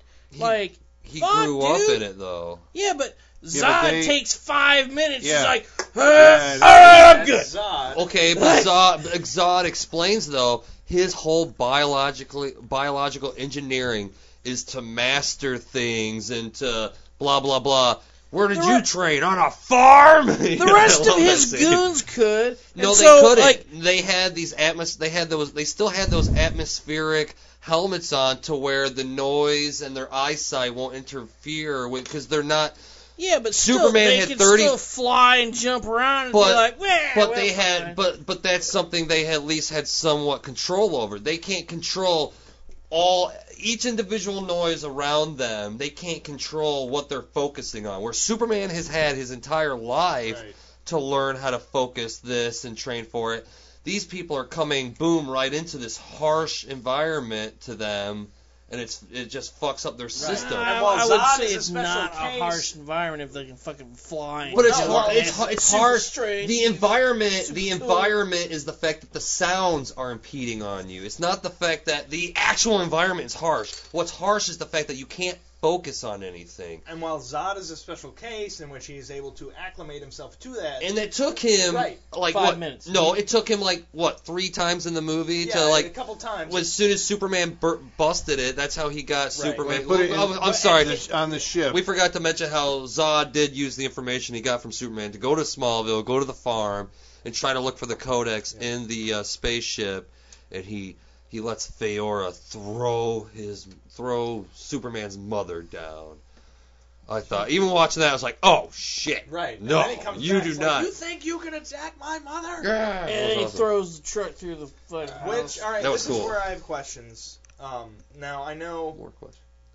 well, question like what is um I know that they're on Earth, but they're in their suits. What abilities do they have being Kryptonians on Earth, but in their Kryptonian atmosphere? Yeah, because suits? clearly they're able to throw they shit have- around. Right. They have their flying and their strength. extra It's just ability. it's just the hel- the helmet what the helmets are helping with is like I said, it's all the noise. It's it, it's canceling out all the noise. It's canceling out like It's also the X-ray vision. I do the- think this is a this is a kind of a leap. You know, I I mean, this is one of those. See, this is the part in the movie where like it starts to kind of like you know, it's one of those things where like "Ugh," my brain feels Well, like that- trying Well, to once again, it's reconcile stuff. I know that I know they go out of their way to explain it. You know, so that's granted. I I think on second viewing, I think that they do put like. This is why that well maybe they don't But- for okay, everything. but right They do now, for a lot of stuff like try to explain it but like I don't understand why even Superman it you know in this you know he's his body absorbs radiation from the sun and he's got like this kind of muscle density and he can fucking fly. He didn't know he could fly till he tries it. So okay, the It's the stretching a muscle. Kryptonians show up and Superman flies in and they're like, well maybe I can fly in. You don't actually see this, but all of a sudden they're flying around. So it takes like, a while though. But they are experts right away. Like they've been doing it all their lives. But they're also they're trained soldiers. It's just the idea that you you're more that's a aware, leap, but I you're guess, more. that you have to kind of. I don't see. I don't know if you like new trained soldiers I though. know, but that, I They're think, better at acclimating their bodies to harsh environments. I- well, that tell may you be- Plus, it's if they plus leap. if they see a guy, you know, we were talking about how like Superman would never even try to fly. It just doesn't come to someone's mind. But if you come to if like if I look at you and you can fly around, hey, I'm gonna assume I could do this. So Yeah, Zod doesn't use his laser eyes until after he's seen Superman do it. Somehow Yeah, he they're- figures out not how to do that, it. but he's also like been in the atmosphere at that point. Yeah. yeah. But I think I, I don't know. I think there is. Um, I think they're giving too much leeway to these special abilities. Yeah, because we need to get into the big action. I don't know, right, though, and I because- think they have to equal up to Superman But- in order to have that fight. Yeah. Uh, we need to make the point that like They're letting some But it's shit the- go. we, Yep. well Clark Clark came to this to planet Earth at like what zero, and it took him 33 years. But that's also your adolescence. Like these people are fully grown. You know these Zod and his Yeah. and his army, the- Goonies. His Goonies are. I mean they're fully grown, so they're not dealing with a mind that's like Yeah, growing. they know learning. more. They have more experience yeah. in Yeah, but what how the to. hell? It's easier When to you- teach a kid to learn a new language is it, than it is But when for you- you. But I yeah, don't know, but I, so- I think I- I think you guys are- I, I think in we're way- talking no, about I go learning. with Zod being able, like he's been training his mind for all that time to acclimate to whatever situation he is in. That's why he's a general. That's why he's able to, you know, do all that stuff. So I, I get that as to why he's able to adapt so quickly to Earth's atmosphere and the abilities. I, again, but I'll say that like not all his Goonies are Zod. Like I don't think they have Right. the ability to adapt. Yeah, as but quickly they as he but they does. ex- they exhibit those. They just Right. jump though. They just jump far. They don't fly. They jump. I still think Only that's Zod too flies far. at the end. The only ones just no, because they just learn. Once you get that, it's like being on the moon. You don't have to learn that you got this natural huge bounce. And you I just think have this as much muscle you put into a normal bounce. You start noticing you're fucking going And I- and I- 20 and feet I until think you go boom, boom, boom, I blah, think we get into fly. scientifics that we could argue Yeah. about for hours, Yeah. and just like what is the radiation uh, like the sun? Yeah, rays yeah, have yeah. what it is- That's what well, I think what it is. That- is- what it comes down. It comes to. down to the super geek can't argument. Really, yeah, I mean, I we really think- I think the uh, I think the gravity. Did you buy it? Is the question. right. I think the the fact that you're having these questions. Oh, sorry, Travis. But the fact that you're having these questions, this is one of those things that like every single person I've talked to who's seen this movie. I think it's a this little is too about the area Yeah. in the movie What? where they all start having Yeah. problems. What? That Yeah, doesn't make it. any yeah, sense. hell yeah. but it's the hold on, hold on, I'll hold tell on. you what. no, it is, hold on. Goddamn fucking Oh, wait. grain God damn it. elevator, man. The fucking grain elevator. I fucking Okay, he has a fucking problem with Okay. freaks fire. me out, Yeah. man. So not even an important part of the movie. All right, but, I see. I think the atmosphere, the atmosphere is what elevated. deals with their strength and their flight, and so that's why when they're in it, when they're actually down on Earth, they have the strength and the flight and all that jazz. It's just like the same thing. Like we wear an astronaut suit to go to the moon because we're creating a false sense of our own atmosphere inside the helmet so he can breathe. Right. That's the same thing they're doing. Right, they still have they they have they have the But so super they're still being like invaded by. by the pressure of the gravity that's giving them Yeah. their strength and their flights. They're still because they're on Earth. They're being affected by it. I think this this is the part of the movie where the movie it's a gray turns area. like it goes like le- it it. This is the part where it becomes like a video game, where it kind of goes like, What is that too? But this whoa, is but but this is not like action packed. But it's almost is, that's but- part of the that is like it, it feels like that's in the intended structure of the movie that like Yeah. we're gonna give you all this because I think you know there's like three inroads to the characters that like all meet at a point and then it's like okay from here on out it's fucking we're gonna blow shit up on a- the wall. for like balls an to the walls. I mean, 'cause it's the, fucking the, good. for the first, Nah, nah, like, don't get me wrong, it's good. It's good. It's fucking awesome. Yeah. Okay, so I just, I mean, to me, it's like, I mean, this is what a Superman movie is. I mean, before we watched this movie, I played the 1941 cartoon because, okay, Superman comes from a comic book called Action Comics. And what does that entail? Lots of action, lots of Superman picking up heavy things, throwing it, people punching them, and going through building. Every every like image I ever saw of Superman is him punching through a wall. He doesn't walk into a fucking door. He's like, "There's a mad scientist in here." Boom! I mean, he punches through that damn wall to find that mad scientist, right? so your heart goes a flutter when you actually see those moments For I mean, sure. I this remember when I is- saw Terminator 2 and the two Terminators just grabbed each other's shoulders and started Uh, smashing each other into the walls in the hallway. I'm like, this is what every superhero you don't get movie should be. thing, all right? I love no, Terminator 2. No, we're, I you love don't get it. to say a thing. No, I love- Terminator 2. No, we're not getting into the Terminator discussion. You don't get to say a thing. Okay. But- But, but also okay, and that that stuff is great. But we had just watched a film up until this hour and a half where they start smashing shit.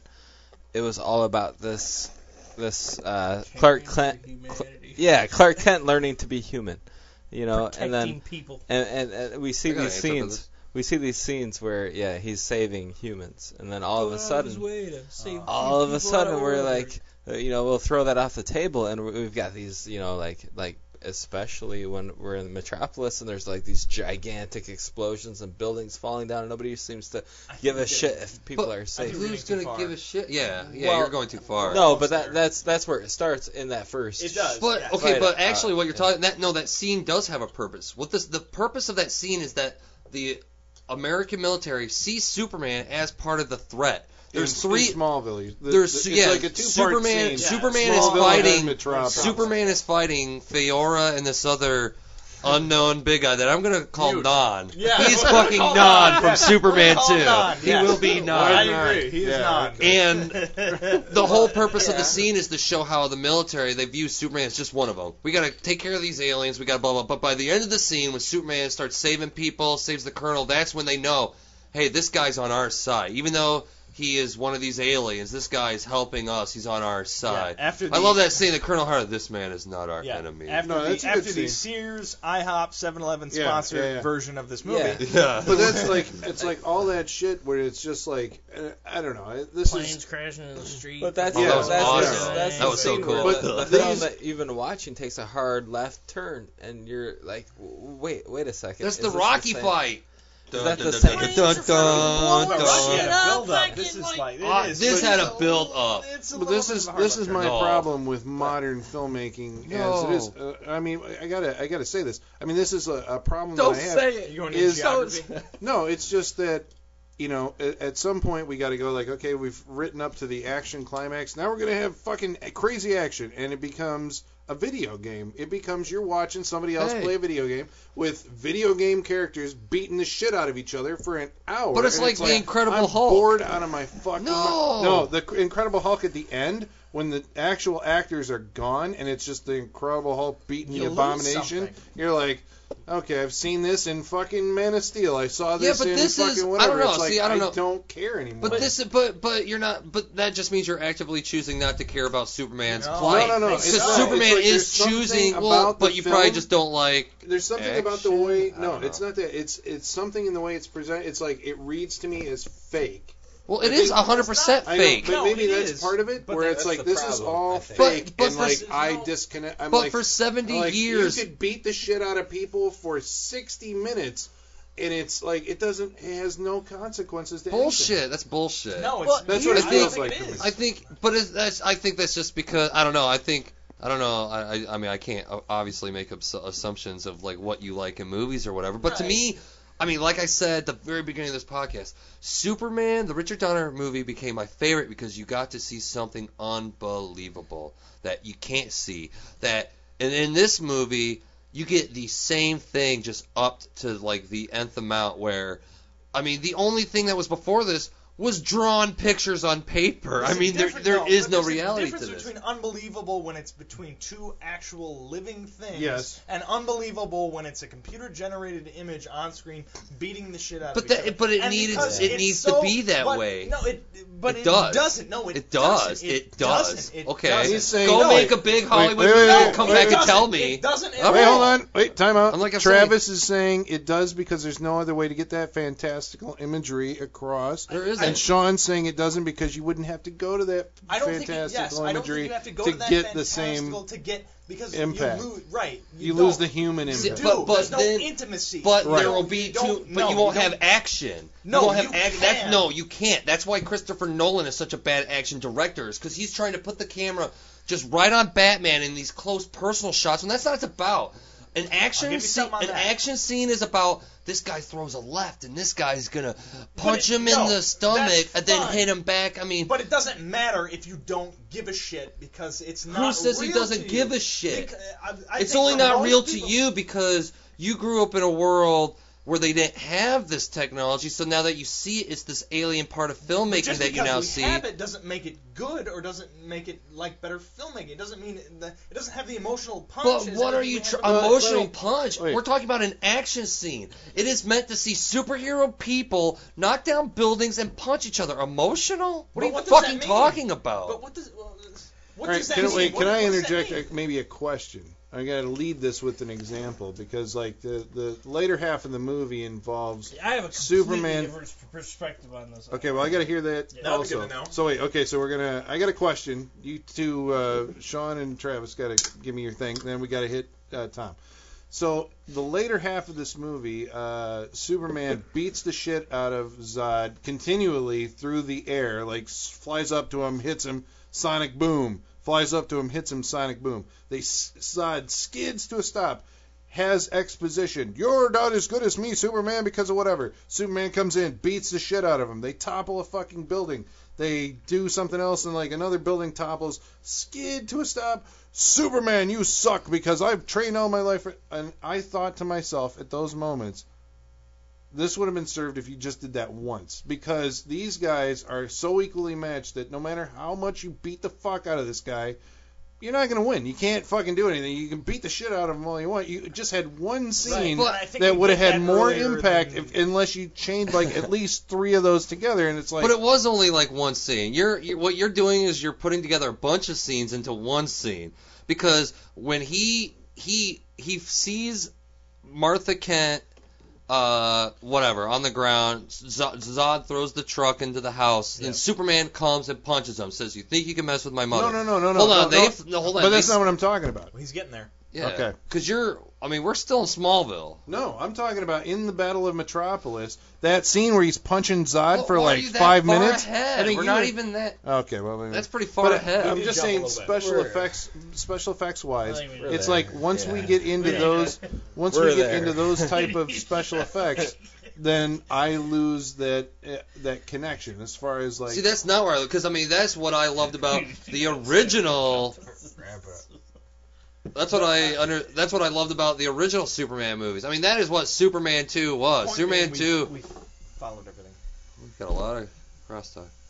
I'm listening to you. Superman two. I mean, it's all about these Kryptonians fighting Metropolis. So I mean, this is what a superhero movie's about. I mean, this is what it is about. It's about this super fucking guy, this super fucking guy. They're gonna punch each other. They can they can travel at like hundreds of miles per hour speed. I mean, this is what being a superhero is. This is why the devastation is what it is. Is because I mean, this is the world you're dealing with. These are natural forces, right? Well, I remember So here- also I had a here's where I problem the first time. Wait, hold on one second. I had a problem uh, originally that I'm gonna I'm gonna reverse on now. That I was like, why the fuck doesn't Superman, like in Superman 2, take the uh, Kryptonians away from Metropolis. He's not because a trained Zod- Superman. No, but Zod negates all that. He says, "I'm deliberately because you destroyed my fucking uh, whatever world engine. I'm going to kill these people. Yeah, we haven't I even am talked going about to the go world in engine. there We're and so kill far these ahead. people."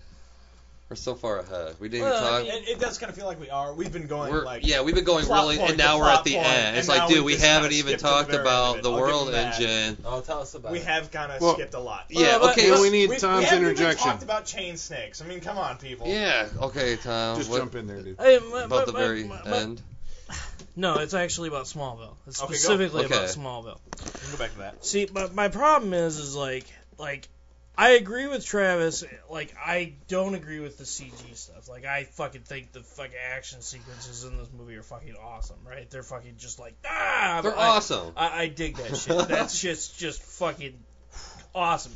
I play a lot of video games, so it Yeah. feels like a fucking. At video least game. it wasn't It's martial awesome, arts. That's Yeah. what you see in every movie. It's Everybody knows how to it's fucking, fucking cool. Like, seeing- ninjutsu everybody. Seeing, seeing, seeing like you know Superman punch somebody, fucking go they go flying through. it a was wall. John That's Wayne fucking punching, awesome. just like I'm gonna punch your Now- chin. The problem that I actually have is not the CG. The problem that I have is like in Smallville, like this is his town. They're like, why? If if Superman cares so much about saving people, why the fuck doesn't he take them out Okay, this to the fucking fields? Like, Be- he's and not. not, fucking destroy the city. But okay, w- w- if me and Colin right now attack you, I want you to take us away from where we're beating if the fuck I'm a, out of you. If I'm a 'Cause these are goody two- two shoes that fucking wants He's to protect not a the fucking goody two shoes. But he not- is he though. I is If I that's it. wanna like He's a naturally innocents, good I'm person. not gonna fight here. He's not a goody two shoes. He's just a naturally good person. He he I'm has still the not Again, gonna fight he here. has the ability. You can't choose that. Right now, if I kick your ass, you don't choose where I kick your ass. You're getting your ass kicked. You want to kick my ass? I'm gonna go over here. I'm Come just. and kick my you're, ass. How are you going to go over there? By the time you start, you're in a fight right now. Yeah, you have you- very limited. It's real easy. Boom. Yeah, Oh, it's very it's very easy for the guy sitting away. in the comfy chair in the living room. It's very easy for that guy sitting back enjoying. I've seen it done before in a movie called Superman 2. I, I've, se- I kind of side with Travis on You, this. you It's don't awesome. choose where fights are going You want on. to put on Superman 2? He's gonna kick your ass. I'm just saying. Oh, but I'm gonna take it outside. We're downstairs, and I'm just gonna fight my way outside. I mean, uh, you It's- can't. I, I, I, I can see the argument how it's hard to get. Like, if you're just constantly being attacked, it's hard to get away. I know you're Superman, you can fly off and shit. but All right. And doesn't he attack. always try to grab them by the collar and fly up in the air And and, tries to get them away? It's just there's two time. fucking people attacking him that have the same powers as he does. People are just normalizing. They they bitch about Superman's too powerful, but when they don't make him super powerful, oh well then that doesn't make any sense. He doesn't care about people. It's like no, the dude's got limitations. I, he still has limitations. I think kind of what we're coming down to is we're like, yeah, in a realistic environment, you wouldn't be able to get out of that situation. But we're talking about uh, screenwriters writing this story, and, And they're gonna make it boring by just like Superman's got the answer to everything. Well, no, He's a perfect guy. no, but maybe you write a scene in there where it's like everybody evacuates the city. Why? And that's not real life. Who got to evacuate during 9/11? Who? You don't get that chance, dude, and that's what you got to think about. No, you do. You do. You got to no. You got to think about. This is a natural disaster movie. Even though it's dealing with superheroes, it's a natural disaster movie. You don't get those fucking just that. You don't get that safe choice. Uh, if your city's going down, you're fucking going down with it. You better run. But you're You better. Godzilla your ass out of there. I, I think that as a screenwriter, you can develop a little bit more creative of an idea to figure it out. I mean, we're talking about a super. They do lock You're their talking about a completely you as a conscious viewer, you're completely prepared because you got to experience it safe. These people aren't prepared for alien invasions. They do They're lock not. their doors. But yes, they, they lock their doors. And so I did like how Superman did. Superman's walking down the street Lock and your says, doors. he says, "Go inside. It's not safe." You know, he make he he does make like a plea to them to you know, but it's not. He's not. He's not a fully trained Superman. we He's not. think that evacuation of a certain area is instantaneous. It's not going to help you either. They're I mean, just gonna punch somebody from, to that they could be area. from one area of the town into a completely different one in like two seconds. Yeah, two like, seconds flat, dude. That's Don't that- normalize the situation. That's it's fine. an extreme situation. That's cool, but don't don't make a movie that the whole first half is about saving humanity and then the whole second half is about killing don't No, it's just about no. The whole thing about Superman is what kills Superman is the fact that he can't save everybody. He's got the ability to save what he can, but you can say that about oh, why isn't Superman saving a million people in China right now? Well, that's because he's saving two million people over here right now. No matter what, Superman can't be everywhere, yeah, but and that's what this illustrates is the fact that Superman's getting his fucking ass beat by two people. He doesn't just get to choose like. Hold on, time out, guys. We need to fight in a field, and we need to. D- d- d-. He doesn't get that option. It is a All right, problem well- that Superman Superman is a superhero who we think that like has no limitations, and that's a lot. That's a thing that He- a lot of people have a problem with. But we do re- you have to realize that he does at some point. He- he has limitations. He limitations. has different limitations And than other people because face. right because we think of Superman in general as the iconic Superman or the iconic superhero that he is that he has no limitations. He is a godlike figure. Putting limitations on him, like I think that maybe this movie does. Oh, for it- sure. Like people have a hard time dealing with that, and they do question why are we still in Smallville having this fight? Why is it not moved away? Like Well- Superman does have some limitations. yeah, but I mean Richard Donner did it and But- kind of like He was making a Superman at a more simple time. You go back and read a Superman Yes. comic book in the 70s. It's it's reading a children's book. It is literally. I mean, I mean, Yeah. so they didn't have. I mean, S- Richard Donner made Superman as real as he could for that generation. They have to make Su- Man of Steel has to make Superman as real as they can for our generation, and we're dealing in a harder, darker world. Yeah, than- in a video but- game fueled CGI. But it- Well, if you- but if I you mean, go before they had green screen, I mean, Well, But go we back can't- to I- Colin's the CG point. thing is like. if I'm Superman and I'm being attacked, I'm gonna fly into outer space. He's, But I mean, why? He done- wants to- I mean, they even show that he does try and get away. He tries to even drag those people every- up into the air and punch them away. Not that it's. He can't help they land in a the sto- train not that yard. It's better than storytelling that the fighting is so fast that you know, like He didn't he tries to fly away for two seconds and then gets pulled back and But everything. Not he's saying that's but he's better, fighting that is- two people. He's not trying to get them away. He's trying to stop two people that are that is attacking the him. reality of the situation that he's in. I think that's actually probably it. He is trying to fight them up front, like and try and stop them. Where and this is again, I guess where, you know, I mean, I guess this is where I just got to let go and go like, this is a different Superman. The Superman that I grew up with would have been more conscious of where he was and would have taken them away. But that's a saying trained later he's gonna come Superman. with that This is. Superman Right. Begins, I mean, where you know, what do you do with he's that? never had a fight in the city. He doesn't know. He doesn't necessarily know they're going to Yeah, be. but like he's Superman. You have a fight in the city once, and you kill two million people But- accidentally. But I mean, how do you like- learn that? How do you learn that? Everybody's got to learn some way. You can't is, expect and- somebody to be, oh, he's born perfect just because Jonathan Kent taught. What does Jonathan Kent about Right. know about super powered people fighting in a city? I mean, he doesn't know this stuff. And the more this he is the talks about that, the more, experience. the more I'm convinced that like Superman doesn't isn't Superman technically. Like he's still he is still learning. Like he doesn't know. he Yeah, doesn't know he it's can Superman fly again. until Yeah, Jonathan, he's- or until he's- Jor-El tells him to keep yeah, practicing, like, keep he doesn't know focusing. about what like you oh we're fighting in a city. I should get the fuck out of here because he's not a fireman, just naturally born. Are, because people are gonna get hurt. Like he does have to learn that. Like it's something. Plus, that's, if there's a gun right oh. now, if there's a gunman shooting at us, do I go around saving all of you guys, or do I go straight for the gunman and try to stop the gunman from doing any more damage? You got to look at it that way too. That's a ta- you know that's a tactic you have to think about faced with danger. Yeah, but a gunman goes in and says like I'm going to shoot everybody, and that way, which who do I go after? I go after the gunman. But in this case, they the gunmen are there to get you. If you go somewhere else, the gunmen go somewhere else. But we don't know that. He could just ter- they could stay there terrorizing Smallville. It's not until it's not until you know one of the helicopters because the army guys are still firing on all three of them, not knowing Superman's even you know they don't know what to make of him. The whole Superman thing. Should I trust them? Are they going to trust me? You know they do think, hey, fuck it, this guy's an alien refugee. Obviously these people want him. But when that guy falls out of the helicopter, that's when you see Superman fucking look up and go save him. Say, are you okay? I mean, that was Yeah. like, yeah, Superman. That was awesome.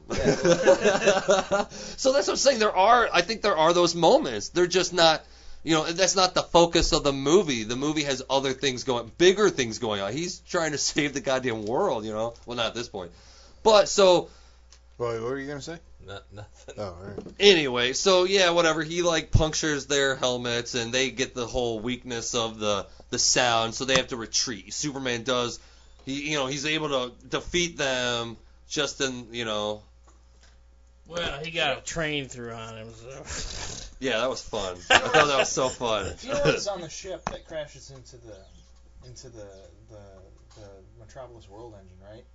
Hardy. Oh, yeah, No, Fiora. yeah, she's on it with. Oh, yeah, yeah. Okay, because I, I had to think for a second, like, where does she end up? She's on the ship that crashes. So yeah, so That creates a black hole. so as soon as she died. as soon as they're done with Smallville, that's when the Not scientists that's when the Kryptonian scientist that's on board with General Zod and them, he realizes the codex is in his individual cells. We can extract the codex from him, living or dead, and you know whatever. So General Zod, the best line in the movie, release the world engine. That is Unleash best. the Kraken! Oh, dude, that is so. I love the world engine. I mean, to me, this is like. You want to don't talk know about World Engine, man. you want to talk about like threats that like are big for even Superman. I mean, It's This got is the I- tentacles, dude. It's got this is We're getting there. this Go is yeah it. this is the idea that you know. I don't know, just the idea that they have a machine. I mean, I've been watching Superman cartoons and watching Superman movies my whole life, and nothing seems so fucking like threatening than the world engine. The fact that we're just gonna start terraforming with everybody on it and be damned for your people, the the Earthlings. Do we need to set up how it works? They have like two parts of a ship. One goes to one side of the Earth, and the other goes to the opposites exact South Indian Ocean. side. That way, the And uh, sends, international uh, viewers have a little stake in Right. the. Uh, It sends some kind of world. It sends some kind of gravitational pulse through the center of the planet that's received by the machines on either side. we are now slave to the world and engine. it's yeah, Oh, and it yes. is uh, somehow changing the gravitational The will be happy. Pull of the planet. And then once Which again, we have. for all sorts of awesome visual effects where there's like a ring Oh of my water god, dude! around the Yeah. thing and a bunch of cars Just up when the the air. world engine starts up and there's all that black smoke. I mean, that's just that that crazy industrialization. I mean, that really weird. I mean, that Yeah. that chaotic feel. And one of And them they- has happens to be in the Indian Open, the ocean, and the other one is in Metropolis. Metropolis. Of course, you got to of do it in the middle. You got to of the have it right in the Metropolis, you know, which I like. We'll get to that later. But uh, so I like how. Uh, oh my god. Yeah, yeah, I totally like lost my point. Well, Superman flies off to attack the one in the Indian Right. Ocean because I think It's that's the actual world engine. That is the, The other actual one is world Zod's the ship. Phantom Drive Yeah. retrofitted to So if I blow up somewhat the same thing, yes. Phantom Drive, this will uh, uh, cripple the system. Right. And so he goes out there, and this is the one, another area where it's like, what the? This is kind This of an unnecessary. Some This weird was science, dumb. because like Oh, if we oh, take his original Superman ship and crash it into the Phantom Drive, everything will Well, create bef- a black hole. Well, this is Hold on, before, before that. that- they, they end up with the tentacle Yeah, snake. Hold No, on, no, before we're- yeah. before we get to that, I want to just express how there's another exposition shot of what the World Engine does when Dr. Emil Hamilton is with NORAD and whatnot. Oh my god. Oh my oh god. what I don't I don't he's like This it's some it's it's, some do. sort of a gravity machine that's releasing partic particulates and like into the air. Oh my God, they're He's terraforming. terraforming. I, I love that scene until happens to us until the rest when of we the don't no, exist the rest no we're no it's not even that. Sim- I wish that scene was that simple. It's oh my God, they're terraforming, and Captain Farris, the girl, she's like, what does that mean? He's like, they're they're doing they're making the atmosphere like there. And then the the black general guy goes. They're making Earth into Krypton as if you didn't Right. fucking get it yet. And it was like, had he heard of Krypton at this point? Maybe. he Right, did. that, that's what I was it's, thinking. I'm like, yeah. uh, That just drives me. It's like All we right. know what terraforming, we know what the world engine does by this time. There's Right. already been like three or four scenes of exposition explaining. This is what, important to the plot. We gotta. This oh is gonna my god! bad guys. For every dumb point. motherfucker that went up to get Yeah. popcorn, or they're too pissed off about all the other things in the Superman movie and they're not paying attention. Yeah. We're just gonna slam this in a Well, little this is bit more. our important plot point because if you don't get this, you don't understand what the fuck's going on. But they still, I mean, they explain it so much. It's like, oh my god, oh my god. Like I said, I think they ruin other scenes in this movie explaining the world engine too much. So, So, but this is something I do like because once again, it's something about giving Superman a weakness. Where in a in a movie without kryptonite, where they're like, well, by the world engine, it is making atmosphere closer to that of Krypton, so you will be weaker around it. It will, it's gonna draw out some of the shit you've got, and then. You know, there's like storm clouds and like co- Superman coughing is something. And they really like watching this again. They really made that apparent when he got to the World Engine. Like He's coughing. the ADR, like he's coughing. But dude, I could show is- you a Superman cartoon from the 40s where that's a big deal, where these where these uh, villains are throwing these smoke bombs at his feet as he's like pulling a train and he's coughing because yeah, it's like for to a guy that is you know completely impenetrable or whatever. If you somehow affect his lungs, that's kind of a scary thing that he can like choke or he can. World engine shooting out fucking red lightning. Fire. Mm-hmm. Oh, there's red lightning. Is weird. So, but then of course, for some reason, there's like a defense mechanism on this world engine just in case something would ever try to like mess with it or It's something. a It's ridiculous the most, defense it is. It's the most ridiculous defense mechanism in the Which world. eh, the only We reason need when, when we were watching it, I'm like, why in the fuck? Because like this giant like robo tentacle, which I think we've seen time. in like Everything. the Well, Avengers this was the supposedly whatever. It's like because Like, it's yeah, it's wrapping around him, and he has to fight the robo tentacle, and I'm like, why the fuck is this in the movie aside from because it looks really It's because the producer Jon Peters. No, that the He's like, the at polar some bear point- And so At some the- point, there's going to be a robo tentacle. thing. Some it's point. a spider-looking I thing, can- and I that can is what the that. producer wanted. Yeah. For I- like I can for see that. years, he's like, I want a polar bear. I I want want Superman to fight a robot spider. So they're like, well, the world engine, I guess, can look like a spider, and we can Yeah. have like a defense mechanism with. It really does seem like something you could cut right the fuck out of It really All it serves But I to don't do know. is give like super. It's like why is it taking Superman so long? Because it, it's intercut with the scenes of Metropolis being destroyed and buildings falling. Destroy. And it's like, what's Superman doing during this time? Oh well, he's fighting this fucking tentacle on the other side of the world. If you cut it all out, it'd be like. He went over there. A He flew up that, the beam. yeah. He blew it up, and like, how come he's not back That's here? not exciting. Metropolis is being destroyed. But I do like So it, that. Like t- basically just pads out the fucking. It But I don't know, I like that- But I do No, see, but I don't good. know. See, I like that. I actually do, like you when. it- like the robot tentacles? yeah, I do actually, in a weird way. Even though I think the reason of it. Hold on. I think a defense mechanism on the world engine. Yeah, that sense. that's a little weak. makes sense. I think that's a Not little. fucking robo But the Yeah, tentacle, to me. I like the tentacle because once again, we're talking about what is something that Superman would have a hard time fighting. Well, all But these. you'd hold have on to a that second. Superman Damn it, hold on. It's all these little beads that can form together, and as soon as he punches it, it can just splash apart and form together again. You know, it almost it's almost like fighting water. I don't know. it's I think something. it's hindsight. It's something. It's not hindsight. Look at it. Go watch the No, movie. I mean again. it's like I hindsight said, of, I, like Hindsight- if it's you knew hindsight. Superman was coming, this would be the defense you had.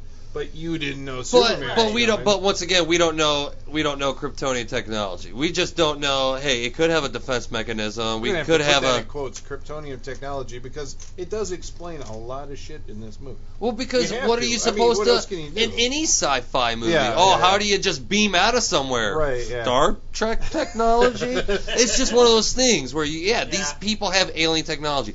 But I don't know. I just like that The idea. MacGuffin. I like the idea of something Superman has a hard time hitting or getting a grasp on. It's something that can easily break itself apart in a way and form itself back up together. To me, that is a formidable opponent for Superman. It does relate Yeah. back to earlier technology shown on Krypton. It does because they got this push pin technology that like Mhm. whatever comes together and, uh, and like I said, I don't yeah I don't think it's a brilliant addition to the movie, Yeah, but at, at the at same this time, point, we're running pretty long. We're at Yeah. like two something hours, and it's like Jesus Christ! It's just Really? been guys Something like else? beating the fuck out of each other for like at least half an hour. Much like this and now we got yeah, and now yeah, and now we've got like another like robot tentacle for no good goddamn reason. But, Yeah. I, I think it is I- a good candidate for. It's the actually. I still kind of liked it. I would say it's the only part that I'm really like you need to take. No, this dude, the the part Like, where there's the part else- where I have the problems with the other part of the movie, but I wouldn't say out, yeah. yeah. I'm nothing telling you, when the rocket drastically ship, when the key won't go in the rocket ship, that was all pointless. That was all stu- That was stalling. When the key wouldn't go in the rocket ship because it was turned Oh, at a little. oh, that was was all Oh, that was yeah. stalling. Yeah, that was yeah, yeah, pure yeah. stalling because Yeah. it didn't even have entertainment value. It was just like That uh, last. it's not what- supposed is to like do a- this. Yeah. Well, what's it supposed How to do? How long is that from from the from Smallville to the end of the movie? How long? Or are we like 45 minutes? That's probably It's yeah, it's probably a good half an hour. But I thought it was all uh, to me personally, it was all action packed. It's everything a Superman movie has never been since Superman 2 in 1981. Superman has barely thrown a punch in 30 years. This movie needed to be action packed. This movie had to show people this is why you like Superman. God damn it! You know, it's like From a movie where he didn't throw a punch to a movie where he threw maybe he throws too me- Yeah. no, no, no, perfect. I'm like I said, I'm a Superman fan. This is perfect amount of fighting in a Superman movie. Perfect amount because the whole beginning is no action. The whole beginning is very is all character development. So the end is is Superman doing what he does. That best. makes me my character all right, development. All right. So you got your character development. I know. I know, the world like- engine destroying Metropolis. It is destroying But it. But we've seen like I mean like 9/11. We saw those buildings go down. We saw how much dust and smoke that and how long that dust and smoke lasts. This Eh, thing's fucking destroying buildings like left and right. You That notice how many beautiful. movies today are like exploiting that? No, like, well, it's the culture. Independence Day. Independence Day was like one of the even first before, movies Armageddon, that like, like, really blew up that building, like- right? Remember, remember? Yeah. I mean, the trailer of the building Yeah. blowing up in Independence Day, or is it the White That's a- House? Yeah. But, That yeah, blew but up? that is a different blowing up than what we see after. Like, Now it's like we're always It is. blowing- It's a, the building yeah, falls down, catas- and then there's that wall of smoke that Yeah. comes at you, and that's that is the image. it is awesome. I mean, that's everything. When I think of a superhero, that's what I imagine. Like, I just actually rewatched Avengers, and to me, it's like everybody's too safe for an alien invasion. Nobody's getting hurt. No, like all the aliens are smashing through windows and just pointing their mean guns at people. It's like, oh, boo-hoo, this alien invasion. I mean, there was no where this is the opposite. This is just like fucking decimation of I the just earth. saw Thor: The Dark World today, and I mean, even the you know the just the tone of those movies is so very different than this. yeah, You know, we're like, I mean, Thor's a fun movie, but it's like, it's a fun It's action just movie. lighthearted. You know? Yeah. Whereas I think you know, even going back and watching Superman today, and maybe this is you know something for later, but like it does seem like it is, has more weightier things. It's trying to be a much bigger film. It's showing you know? why you need a Superman. It's showing you why, hey, Batman can't tear, take care of this. All these X Men can't take care of this. Captain America can't take it. Spider Man can't take. This is a job for Superman, dude. I mean, literally, this is a job Every for Superman. superhero gets their villain. Well, maybe Green Lantern could handle it. Yeah. I think Green Lantern could He handle might this be problem. able to, but I anyway. think Green Lantern. This is a world be before like, Green Lantern. This is a world before. Even though Captain Farris, that was a nod, even though it's spelled differently. Remember the love interest in the Green Lantern movie is Carol Ferris. Oh yeah. This, it's the Air Force. Her name is Captain Farris, spelled F A R R I S instead of F E R R I S, but everybody still thinks it's kind of a tip of the hat to Uh. Carol Ferris, Green Lantern's girl. So, I mean, and that's what I love about it, because everybody, when they first saw this movie in theaters, everybody hated Superman because Metropolis got destroyed. Where, and on everybody's second viewing, I want you to fucking admit, the world engine destroyed Metropolis. Superman had nothing to do with it. He was on the other He side of the earth doing earth. Some fucking building smashing in that. He was not fight. doing building smashing. He I was, think it comes down he to was in like, the are Indian you Ocean. looking at Superman as like? Again, I think on second viewing, I sat there and said that you know Zod. There's a point where Zod says you've destroyed the world engine, and so you've killed everything that I have. You know, had my my plan to restore Krypton is gone. So now I'm just gonna kill people, and you have to stop me because at that point Zod's got nothing left to live for, Nothing. and it it is a suicide mission for him. He knows that he, Superman. It's like you either kill me or I'm going to kill all of them, and here we go because I've got nothing else to live for, and it's a challenge to him. And so then it like from that point on, that's when all the punching starts. That uh, it becomes you know awesome. like you have to fight Zod wherever Zod goes, and that's going to collapse buildings. it's just going But going up to. until that, I guess specifically in the Smallville thing, I still agree with you that like in Smallville, I still think the responsible thing to do is to take you But know what's resp- I don't see the- response. That's to me. That's thinking about things out the of context. out of Smallville. You're just But- out of context. no, I'm just saying. It's like why didn't why didn't John McClane take the terrorist situation out of the Taco the the the, because they weren't attacking John McClane. Yeah. If I'm I come here looking, oh, I made that point already. Anyway, yeah. yeah. So anyway, But then the movie ends. One of the one of the things Are I've got. already? no, hold on. We're, I, the only thing we skipped past that. I, I didn't want to make a long explanation on this. It's just another, just one of the weak parts of the storytelling, is that when when uh, Zod first takes Superman and Lois, and Lois gets put into a cell, she enters in the Jor-El key, and Right. Jor-El's like, "I'm going to tell you how to Oh yeah. do yeah. Even though Jor-El can appear anywhere on the ship and probably talk to Superman directly himself about how to use the Phantom Drive, he just tells Yeah, Lois. the he's like, scientist was hovering over Superman. yeah, but what does it matter? He's a he's a digital thing. What the Yeah. hell? He, and he already changed the atmosphere back to Earth atmosphere. That's the only part I'm curious. It's like that makes no sense at all. Like that Jor-El's like I can tell you, Lois, and you can tell my son. Where it's like, and then he appears to him just a few seconds later to smash. I love that smash open this panel. Boom! Smashes He open could the say, "Here's smashes how you open the panel, Stop it. Yeah. and that's But Lois is in peril. He's got to tell. him Yeah. Oh, that was so quick. beautiful. The whole like the whole like you can save them. You No, can that save was them that, all. that was a great. And then scene. a lot of people say it's very Jesus Christy that he flew out doing that, but It is very Jesus. but It's very in the uh in I want to say it's a Jesus Christ pose. Soundgarden. but in the uh in like I mean this is one of those like I mean I learned this when it comes to like videography in the army. So I guarantee this is the first thing they teach at film school. A character making a cross with his body symbolizes change in the character. That is when he becomes Superman. So so that's why looking at it, it's That like is the moment. it yeah. could either be I mean cuz yeah Superman's got this Jesus Christ uh uh complex.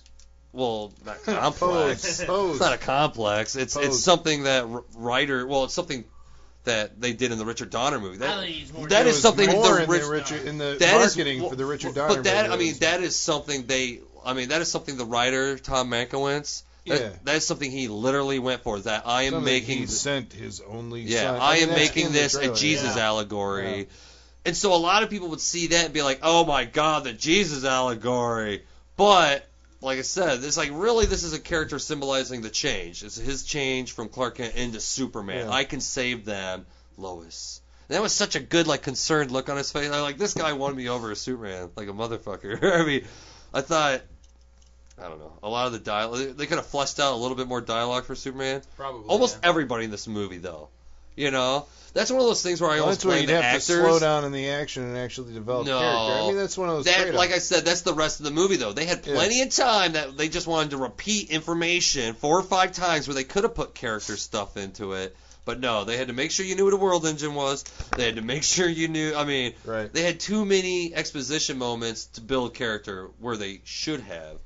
Where when you got to the when you got to the fighting time, it was fighting time. Yeah. Well, okay. To wrap up the fighting time, do we need to talk at all about the fact that Superman kills Zod? Well, of course we do, Yeah. because that's the only way to stop it. we're, we're losing people. yeah. I, uh, yeah. I mean, that's a moment that I I've seen it brought up. I, I mean, I had an issue with it again. You know, it's just my preconceived notion of Superman going into it that he would kill Zod. I think Su- Christopher Reeve kills Zod. Kicks Yeah. him down an ice. Well, he fish makes him lose his power, and then like and yeah, kicks him kick- down an ice fissure. for or sure he kills him. like You just you, it's just it's in a definitely PC not way. as drastic. Yeah, it is. It's not as Yeah, he doesn't break his neck. Yeah, Yeah, you, it's a very brutal. you get to kill like, somebody murder. without having any sort of like consequence or Yeah. repercussion on the character because you Right. don't see it Yeah. like a weakness. Yeah. Yeah, but he does snap his neck. And this yeah. he snaps Which, his And I that's mean, my neck. there's point always- of consternation amongst the fans and stuff like that that It I've is seen. for a lot of reasons, whether Superman will kill, should kill or not, whether he has before, which apparently he has. Well, I mean, in the comic books, there's been like two or three times. It's always it's always Zod. It's always Zod has or had already like killed an entire planet, so Superman has no choice. But you know he's got to kill, him. and that becomes the example for Superman like the rest of his life. Just like I think this movie will in the sequel. I think you know I mean, and that's why it is important the scene of the kid pulling Clark out of the truck saying, do something, do something, because it is all about how Superman does not allow himself to do what is necessary when you need to or whatever. And this is the time he's got to break all that conditioning. In order to save humans, he has to go against everything he always like thought of and and kill Zod. He just has to, or else Zod will not stop. He's going to take And, out the yeah, he even says that, and it's like you need to stop. And Zod's last words are never. Yeah, never. I will never yeah, stop. I'll never stop. He has to kill him. I, I still think that was set up in the writing stage. That's a suicide mission from the moment that, you know, you took everything Yes. from me and now I'm going to kill them. Definitely. And oh, like yeah, it's definitely either from there. Like, I there's think no he point. said something like There's there's no- nothing that'll no stop me other Yeah. than like I'm gonna make these- I'm or gonna I make die. your Yeah, he does. adopted- Just before like they do the the mid building like connection Yeah. is like either you're dying or I'm dying. That's it. All right, man. We should. Let's wrap it up. Oh, you want to? You want to play with the girls? My- my- my you don't want to up. talk I'm Superman? fucking tired. When you guys are done. What are you taking off? Fuck Oh, yeah, no. man. Oh it's Oh, my like God. fucking, it's two This is a o'clock, first. dude. it's two o'clock. Wow. All right. So My Brent doesn't even get recommendation his is wrap up. I like the What movie. Can you do? You can't do a wrap up real quick? I gotta go to work in the morning. Oh, You guys boy. keep going. Oh wow. Oh, come on, oh, You man. had Man, things you wanted to talk about in your wrap up. Oh up. boy. Wow, we've gone too long. Oh, boy. Edit this anyway. Oh, oh boy. All right, I'm tired. and my wrap up is I like the movie. Mm-mm. And Let's fucking stop. Oh, come on, no, Pause, no, no, no, you can't. pause. If you stop it, I'm, I'm going. I'm out. Uh, uh, folks, we have uh, we've reached our apex of uh, of uh, Superman, Man of Steel talk. Uh, we've had uh, we've had two members of the podcast This Uh, out. J- walk out. They couldn't take it. Um, Too much action. Uh, so- It's very late. We're like three hours very plus. late. We are we are three almost four hours into this podcast, and uh, we we we have reached the limit for this. Lightning So- round recommendation. So we're we're going with lightning rounds right now. Um, I, I recommend the movie. I think um, this movie threw me when I first saw it theatrically. I think it didn't have a lot of elements that I'm used to with Superman. We didn't have a Clark Kent at the Daily Planet. We didn't we didn't really technically have like you know certain things I'm used to with Superman like Kryptonite. Uh, first of all, the only instance we had of that is when Superman goes back onto the ship and he has to get uh, reused to his Kryptonian environment. That technically is the Kryptonite in this movie uh, that he has to get used to, or that he finds his weakness with. Um, it, it's not your typical what you would be used to Superman movie. Um, so that threw me a bit. But watching it uh, another time, uh, a, a second time, uh, I'm seeing a lot more elements to this movie um, that I like. I think. Um, I think if you look at it, uh, you know, it is a story of it's the beginning of Superman. It's Superman before he is what is technically called Superman. He's learning how he feels about the the human race. He's learning about who he is, and I think if you view it from that point, which I think is the intent of the filmmakers, uh, I think you get um, it's a very interesting movie. I think.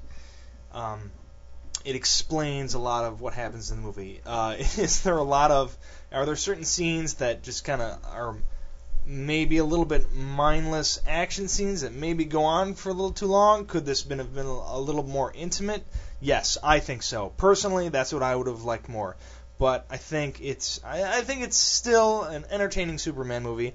Um, I think something we didn't get to. I can't wait for the sequel to this movie. I think the sequel to this movie is going to be as of right now, the idea of my head I have in my head, Superman versus Batman, as it is right now, I think is going to be uh, fantastic. If they follow the themes that were established in this movie, such as um, maybe like Superman's um, continued growth, uh, his guilt over like the destruction of Metropolis, as it were, and dealing with that and fully becoming Superman, I think the next movie can be uh, a great movie.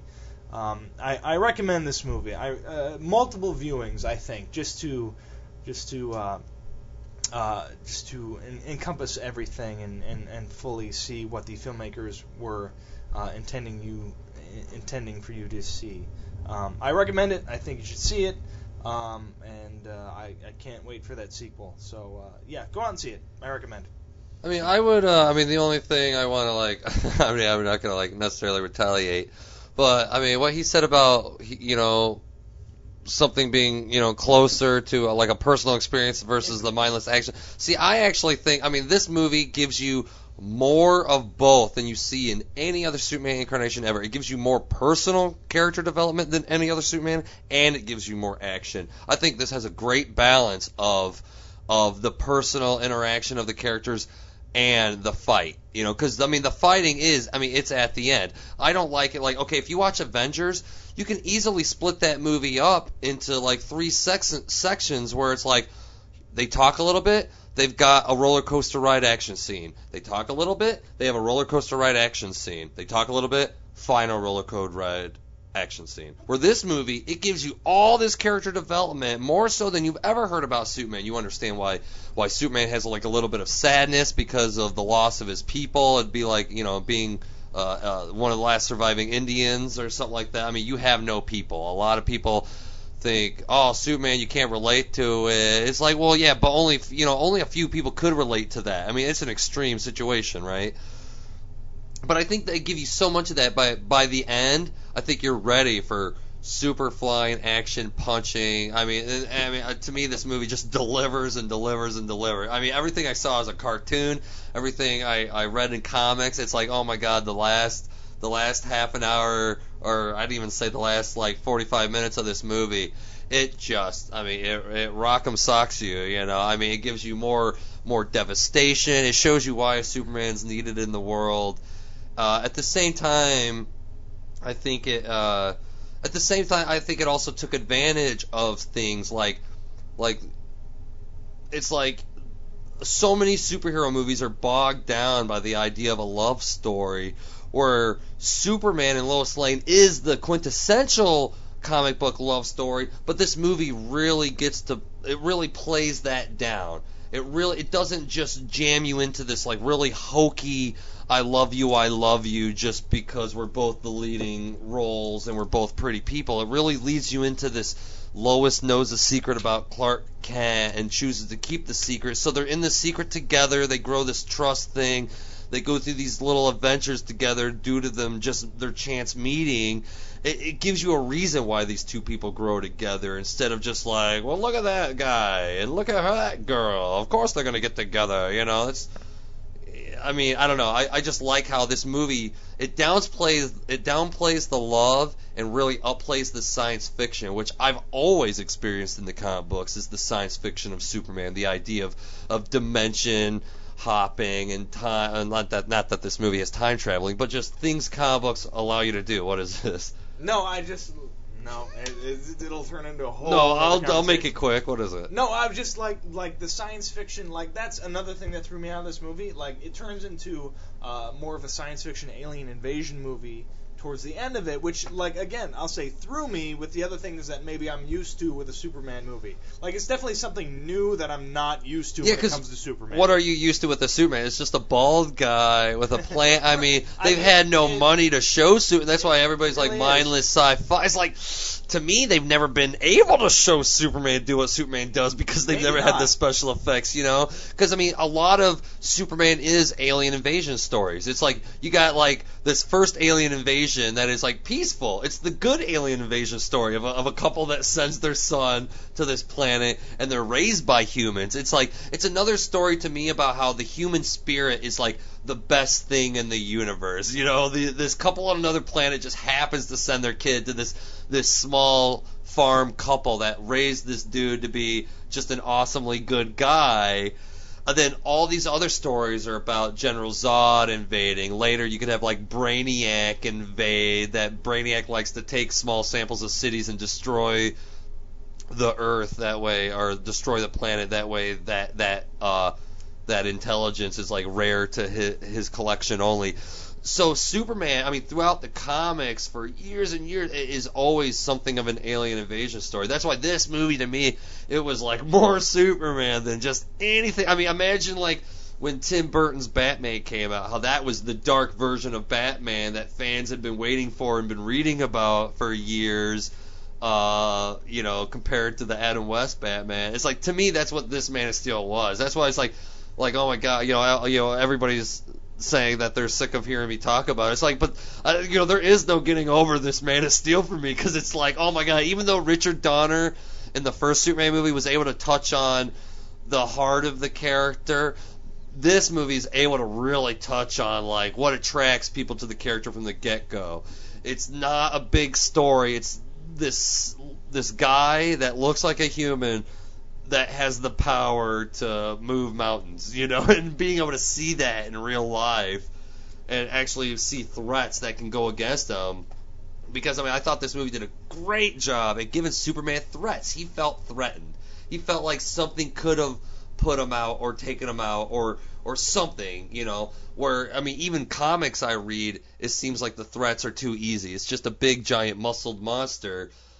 Where I mean, this at least it gave you like some robot fights. It gave you the other Kryptonians to fight. I mean, Superman was really against his odds, you know. And uh, I mean, I don't know. I just Odds, not so. I mean, I can't. I mean, regard. I mean, I do have complaints about this movie. Not to, you know, like. I mean, I think, I think,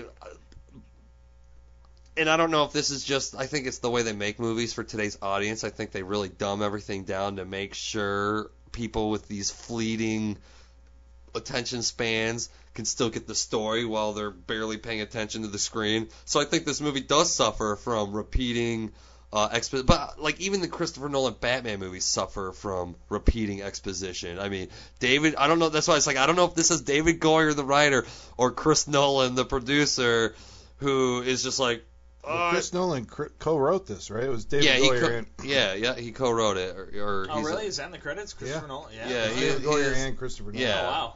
Yeah. So, but I I do think it's more of a David Goyer. I don't know. But then again, it's like that could be the actor's fault. You know, okay, like I'm sorry, like I won't make this long, but like when when General Zod is getting sentenced to the Phantom Zone, and he's just like, "You're all a pack of fools. Jor-El was right," and then he gets in Lara's face, and he's like, "You think your son is is safe? I will find him, Lara. I will find him, Lara." I will find I will find. It's like, and that's when I think actors in movies. That's when they usually get an idea of their character and they add in like lines or something to flesh flesh out their character because they, you know, they always say no matter what's on the on the pa- the page. Actors always take it upon themselves to get to know these characters, Sure. maybe come up with some. But this movie feels like it's completely devoid of actors coming up with characteristic and interesting things to say. Where it's just like, I will find him. I will find him. I mean, but I will find him. But that You know, and he's just getting louder and intense. He's not like saying anything new. that speaks to the character of Zod. Like that's what he should be. Like I mean, yeah, but at the same time, I mean, I mean, look, I mean, and it sucks. It sucks to constantly. I mean, I don't think you can compare this to the Richard Donner movie. yeah, no, it's too. Different But at the same time, It's such a large shadow in It the really Superman. But at the same, uh, to me, that is good screenplay writing for an intelligent audience versus today's screenplay writing for a video game like Ritalin induced, like like dumbass society, where I mean, General Zod had like this whole thing about. I, I mean, just his speech in the first Richard Donner movie, it was perfect. It was so brilliant. It was so like, I mean, it let you know who he. I mean, you don't even know who General Zod was in the first one. He only had a scene He in the first five minutes, but he yeah. made an impression. You remember who he was, Yeah. and he and he yelled, "I will, you will bow down before me, Jor-El. First you, and then one day your heirs." Where this movie just says, "I will find him. I will find him. I will find him." He Yeah. just yells it. It's just like, uh, we could have went a little bit more tenth grader on this movie. like, I, don't, I mean, it's a little simple for my taste of of dialogue Sure. writing. It really, I mean, this whole movie dialogue is used specifically so the audience knows what's going on. Yeah. You can tell by looking at the picture, but just in case there's fucking dumb people in the audience, Superman has to go, My parents taught me how to hone my senses and focus only on what I did, but you're getting it all at once, and it hurts. Doesn't it? It's like, okay, so now I know what's going on because I'm a dumb fucking American. But I think to counterbalance that, it has those little character moments like you know the scene on the the sh- the the boat, uh, the scene. You know, there's a couple of scenes where it, it's stuff is implied where it's like that's Yes. that's It's- good like movie making. It is. It's weird how how much they drill some information into your head, and while others you can talk about it and expand on it and think about it and be like, oh yeah, mm-hmm. because the, the, the, the, the, I just wish there was more of that in movies in general. in general Yeah. for sure. So so I mean, of course, I mean, I recommend it. I just recommend it full heartedly, just because I mean, I mean, this is this is it. This is what Best they movie of the year. this to me personally it really is just because and it's like entertainment entertainment value i mean this is i mean for 75 years people had to draw on a piece of paper to imagine this and we finally have the technology to somewhat see it i remember the first the first superman chapter serials ever when superman took off the fly he turned into a cartoon so imagine you think this is mindless CG. Imagine if you literally saw the guy turn into a hand animated cartoon to take off the fly. I mean, I mean, it's like we've come a long way. I mean, yeah, this is the same. I mean, this is the it's the same idea right here of a guy turning into a cartoon and taking off. But like I said, go back to 1940, hoo ha, look at it. Go back to this and be like, God damn, we definitely just we got somewhere in the world. we got somewhere in filmmaking. I mean, I think it is animation studios and directors and there's always a few animation studios that work on these movies, so you can have Oh, yeah, some definitely. scenes.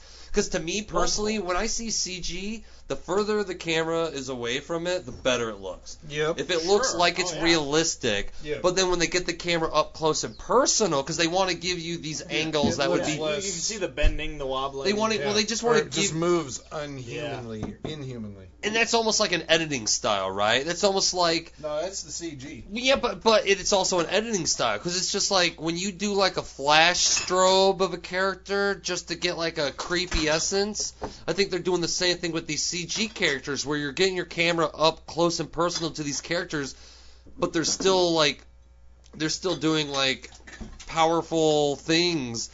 So they are taking liberties in the editing, like slow it down at this moment, speed it up at this moment. Camera's gonna go over here, slow it, speed it up. You know, they're just doing That sounds Zack, Si- Zack Snyder-ish. well, they're trying to like okay. There think- wasn't any of the Zack Snyder. There wasn't. like, there was no time speed up, ramping. slow down. Yeah. Yeah, there was no time ramping in this. Yeah, not in this I'll give him that. I'm surprised. Bravo for your First restraint, movie. Zack Snyder. Yeah. So, yeah, I just yeah. To That's me, a recommendation. I mean, god damn it, god damn it! If I could buy this movie for uh, everybody in the world five and give it to them. best movie ever of I all just, time. I just love this movie. I just love it unabashedly. Just love this movie. But you were gonna love it before you saw it. But I can, well, no, because I was gonna love Superman Returns before I saw that, and look how that oh. turned out. Oh, Yeah, this but that, movie, this that movie, fucked up on a This level. exact, but this movie does answer. It, it answers what Superman fans I think have wanted. It, you know, does I mean, Superman shit. Does he shit? We have to know. I mean, it's just like I don't. I mean, it just. Yeah, it. I mean, it gives you everything. It, it just gives you everything. To be in the mind of a uh, a Superman comic book fan, I would love to be and to watch this movie. I really would, because I think there I think there is a divide at that point. Being a person that only knows him from TV shows, from movies, and But. I, but I think that only comes from knowing Superman in different mediums because that's what makes every Superman thing kind of special, and that's why I'll never get sick of talking about Superman. Is because one director finds this in it, he does one another writer finds this in it, another director finds this in it. It's like there's different facets of the character you can look at and focus on. Like to me true. personally, to me personally, like and this usually goes in the comics. Batman is as crazy as the Joker or anybody he takes in. The only thing that separates him is the fact that he has this moral code where I don't kill. That's Yes. the only thing drawing the line. But no Batman movie has shown that version. They haven't shown a guy that is as crazy. Seeing his parents murdered in front of him made him crazy. because that he, he is. dresses, up like a as bat. He dresses up like a bat and spends his whole life fighting other characters. Yes. But every movie tries to humanize him. It's like, can you humanize? We are talking about like a dysfunction of the human mind, but they're trying to humanize it. And why would you do that? It's like, well, the only reason you would do that is because you're insane. But it is that a lot, a lot of people are like, well, you don't relate to that. I don't relate to that. I brought up a few weeks ago. It's like, well, I don't fucking relate to Indiana Jones, but I have a hell of a time watching him. I love watching him. I don't relate to it whatsoever. Same thing with Superman. I don't feel like I need to relate to this to whatever. But you get, yeah, you get different people that have a different vision of this guy. I mean, I like how this this this movie does give you both. It gives you this really character driven uh, viewpoint of Superman that you've rarely ever seen. Like even like just insights to his past on why he feels like you know he's depressed because he can't lash out against the human beings. He's depressed because he doesn't know where he's from. He's depressed because you know little things that you know other people didn't focus on because they don't want to weigh Superman down with too much. I mean that's why Richard Donner's Superman is such this positive thing is because they're not trying to weigh him down with human aspects for people to relate to. No, they want this they want this Superman to be this pure inspirational thing. But in today's audience where we live in a world that's a little like I mean, we just see things in realistic terms. We don't buy into that type of character anymore. That's 100% all good without some gray. So this has to be the Superman of the new generation where you get to see these moments in his life that make him this. And you also get to hear concerns about, you know, oh, I'm not just going to trust, you know, people blindly. You know, I still have to come into this with some restrictions. So yeah, even though it's not the inspirational, hopeful Superman we're used to, I think he will turn into that after this. I think the destruction of Metropolis gives him an ownership to it. He feels he's going to feel responsible for letting what everybody is bitching at Superman for. I think he's going to feel himself that he couldn't do more to save the people of Metropolis because he was dealing with having to fight a big machine, stop this spaceship, deal with fighting people strong as strong as him. And uh, so yeah, I fucking And think it's great. And maybe that's maybe that is the greatest thing about Superman. Maybe is that he's been around for so long that he has so many interpretations that you know what at this point you can pick what you like. And that's the only thing that makes characters live on for lots of years is interpretation. Right, and Lots God of inter- different interpretations. So many of Superman. For Like, sure. Being around for 75 years, he's you know we've had the ability to interpret him into different mediums, uh, different ideas of what we expect from the character. Like you can at this point you can pick and choose what you like about your Superman, and go with that. Yeah, I like this. I don't like this. I blah blah blah. He has been explored at this point. So yeah, I like this movie. I request this movie. Colin, Well, have you got? well, we're kinda out of gotten a wrap order. Yeah, I mean it's out of order. I'll go It fast. is out of order. Our lightning round is 20 minutes. Uh, I'm going to say very quickly. I saw this movie in the theater. I got to tell you, I was super disappointed by it. Super. You see what I did there? Super. Uh. Boo. yeah. No. I mean, I saw it and Don't I take the really Lord's name in did vain. not like the. I really did not like the Superman that I saw on the screen. I sat there and I'm like, this is just not the Superman for me. And uh, so I'm like, you know, I guess I wanted to distance myself from it so I could watch it again tonight. And tonight I'm watching it, and you know, it was uh, not like a completely different experience, but a lot of the issues that I had in the thea- theatrical version uh, evaporated upon second viewing. So I'm wondering if you know it's just it's it's what you're bringing to it and that's i guess why i wanted to start the podcast out with like what are your experiences with superman prior to this point me coming from primarily the richard donner superman shapes my uh, opinion of him this is like a very different thing and it, it was just kind of like ah culture shock it's like i don't think superman would ever do this superman wouldn't do this this is out of play out of character for superman but I guess you got to come around to the idea that like they're setting up a very different Superman. I don't care about the comics. I haven't seen the comics. I'm just going off of what I am told and you know given to me in the story of the movie. Yep. It's like this is the self-contained universe. I think Well, I'm sorry, but look at the new Bond, right? Look at the Daniel Craig Bond versus previous Bonds. You know, there is that huge change in who these guys. You know, you got the suit wearing, I look like 500 million dollars at all times, to the, you know, the torn shirt. I'm Daniel Craig. I'm this just this down and out like spy guy that doesn't always dress for you know success when going out on a mission. You know, they constantly you know Yeah, but that's they will always update and and Yeah. change Bond things Bond has with. been a cinematically updated character. I mean, maybe you can years. argue Superman 2 if you count yeah, in, you, you know, George the- Reeves. yeah, the, the television stuff in there. But uh, you know, I mean, I think some of the same. You know, it's not a four-star movie in my opinion. I mean, I, again, I'm not Agreed. like uh, I'm not like uh, coming into it as a Superman. Uh, not like evangelical. You know, it's like what am I trying to say? Superman devotee. You know, Yeah. it's like I like the character, I admire the character, I admire what he can be. Sometimes this movie like flew in the face of that, but I see, I guess, on second viewing more what they were trying to go for. So it's like, what did the movie succeed in what it was shooting for? I think more than it didn't that it did. Um, I mean, I would recommend it. I think, um, you know, I still have, I still have problems with the third act. Maybe that has something just to do with like, you know, uh, Travis was saying earlier about like, you know, what else do you have like aside from guys punching each other at the speed of light? You got martial arts movies. So, like, I've played enough fucking video games. I've seen enough bu- buildings fall over.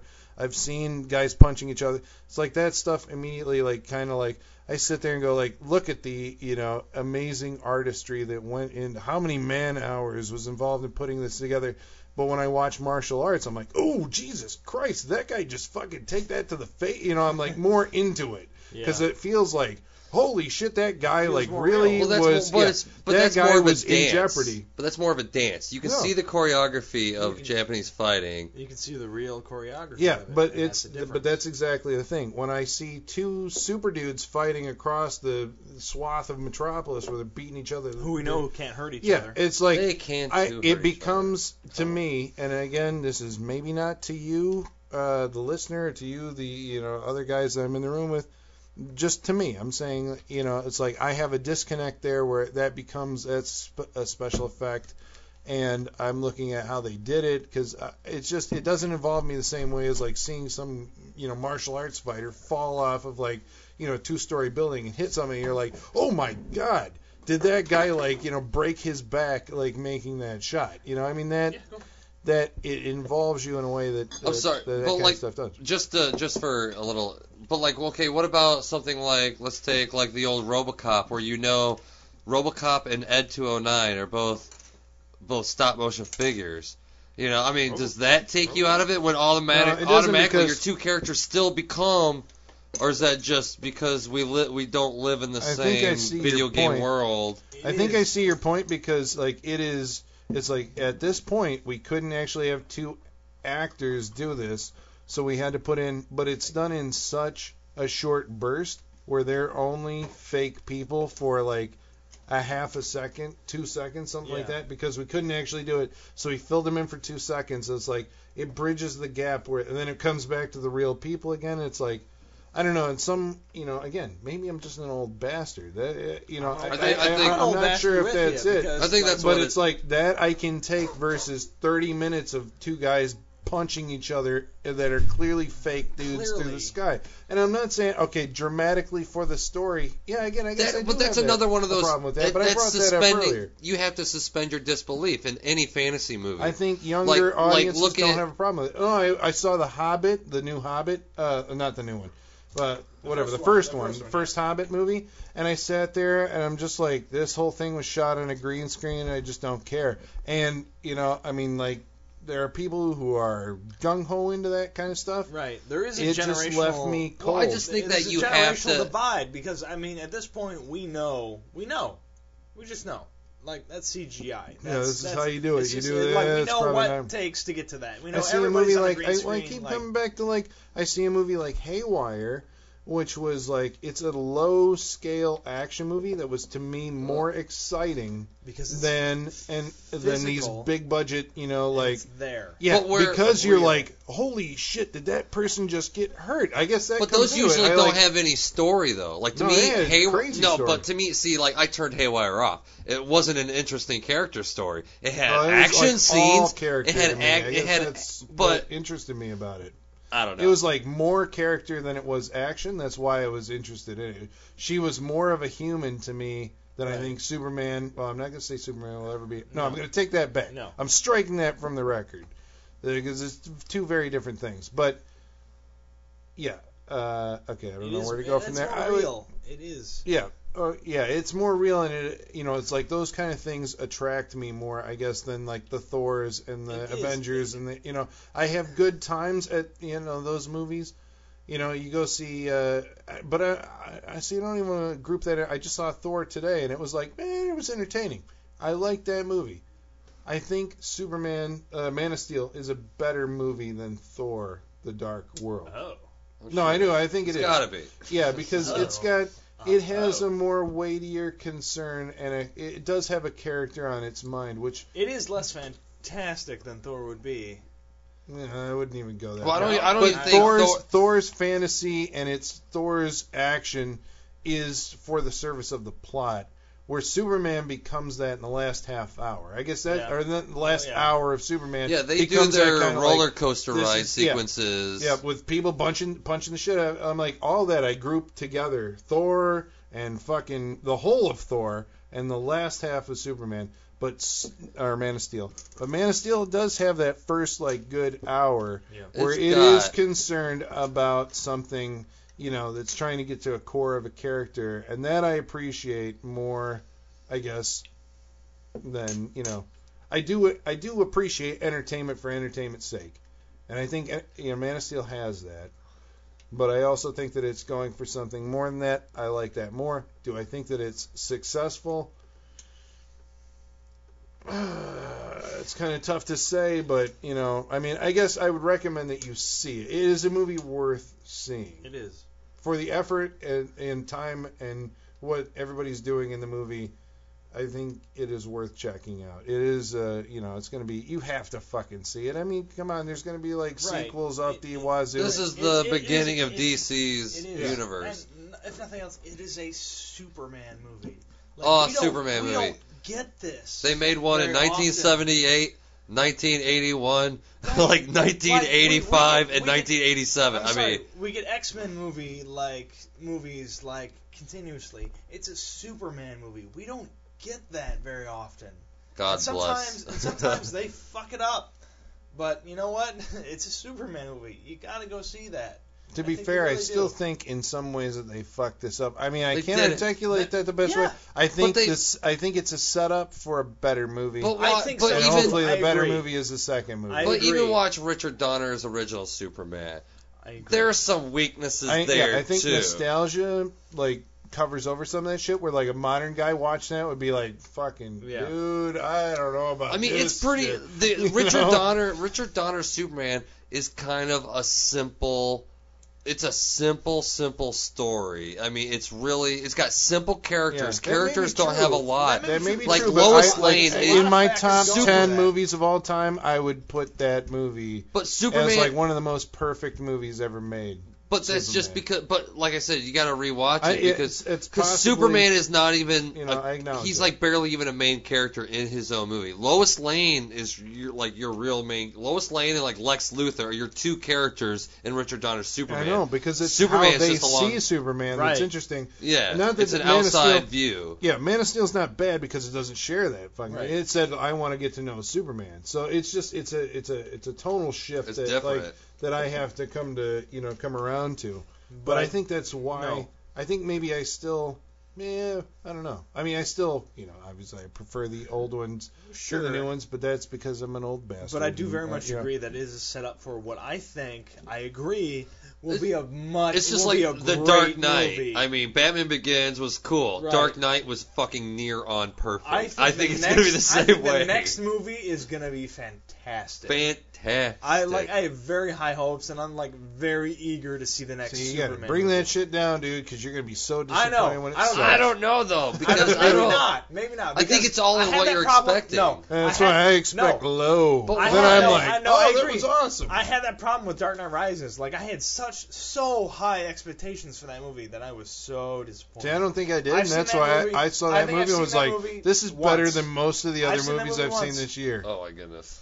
Yeah. But I, I mean, think, I no, see the I see what the problems They're are real- with it, but it still was better than most of the movies I saw that year. I mean, it's still a quality It's just because of work. most movies don't have a realistic look anymore. All movies have this like like even though this even though S- Man of Steel, you know, even though everybody's talking about how how much mindless CG is in it, go look at Lord of the Rings. Go look at Harry Potter. Oh, These you are can't movies. watch them now. Hold I on, mean, those I are hold on, those are movies that exist in 100% CGI worlds. You want to talk about mindless CGI? Go look at those movies because they couldn't do a fantasy Yeah, I without making it 100% computer. Where at least this tried to have some grounded reality, even more so than the Marvel movies. Everything's think- not squeaky clean looking. But those movies, like, like they give you CGI, yes, and it's a whole world maybe built on CGI, but it's not.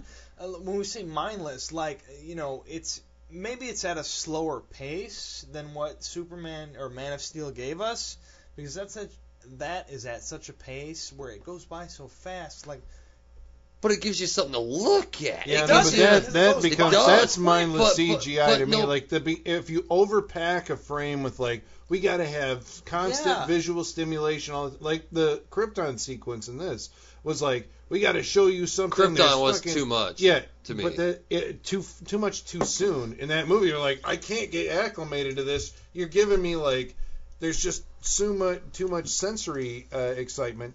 Where I look at those kind of things as like I don't care how good the fucking CGI is in Man of Steel. don't What's the either. most recent awesome CGI thing? Gravity. Uh, Yeah. Thor. RoboCop Thor looks came cool, I out don't know. today to me. uh, you can still Right? see, you can still see the. You will always Yeah. You can still see see- that. I don't you care. will always. But see this that. is my thing. seems. If I compare, if I go 20 years from now, 30 years from now, and I look at Man of Steel versus something like The Raid Redemption or uh, Haywire or But those Ronin, are filmed with real things, though. That's my point. But those but they but they don't than- have a story like Super. They don't have characters like Superman. That's why they don't. That's why even though I I, understand I, I disagree with that. I think the characters. who's the super those- who's the character moving at 70 miles per hour in Haywire? Nobody. Yeah, who's the have to make it character- 70 miles per hour. There's the Because that is characters where they actually get into like what is what who these people are to the point where like oh I feel like I could know who this person is. You know that to me is what draws me into drama. That's why I don't know. This is It Yeah, is, but it's a relationship. we'll have to talk about this Relate- offline. yeah. I think because we're we've gone really long, but we'll, we'll continue this outside four. when we go for a smoke break. But uh, we're the Saturday Night Freak Do Freak you Show. hold on? Do you recommended. I- yeah, Superman, it's Man of Steel. yes. You got to check it out. yeah, it is. Uh, it really is. so we're Saturday Night Freak Show at yahoo.com. We're website Saturday Night Freak Show.blogspot.com. All of our past episodes, and check us out on Facebook.com slash Saturday Night Freak Show. Next week is Sean's pick. No, he's not going to be here. No, it's so Brent's it's Brent pick, and pick, He's not here. and He's not- his he- movie he's not even is here. going oh, to it's be. a mystery. So Well, that's agree. a, until that's, next that's week. Show. Until uh, next week, it's gonna be a people. surprise, folks. That's right. It's a surprise. So Tune good in. luck, good night, and have a blast watching The Man of Steel.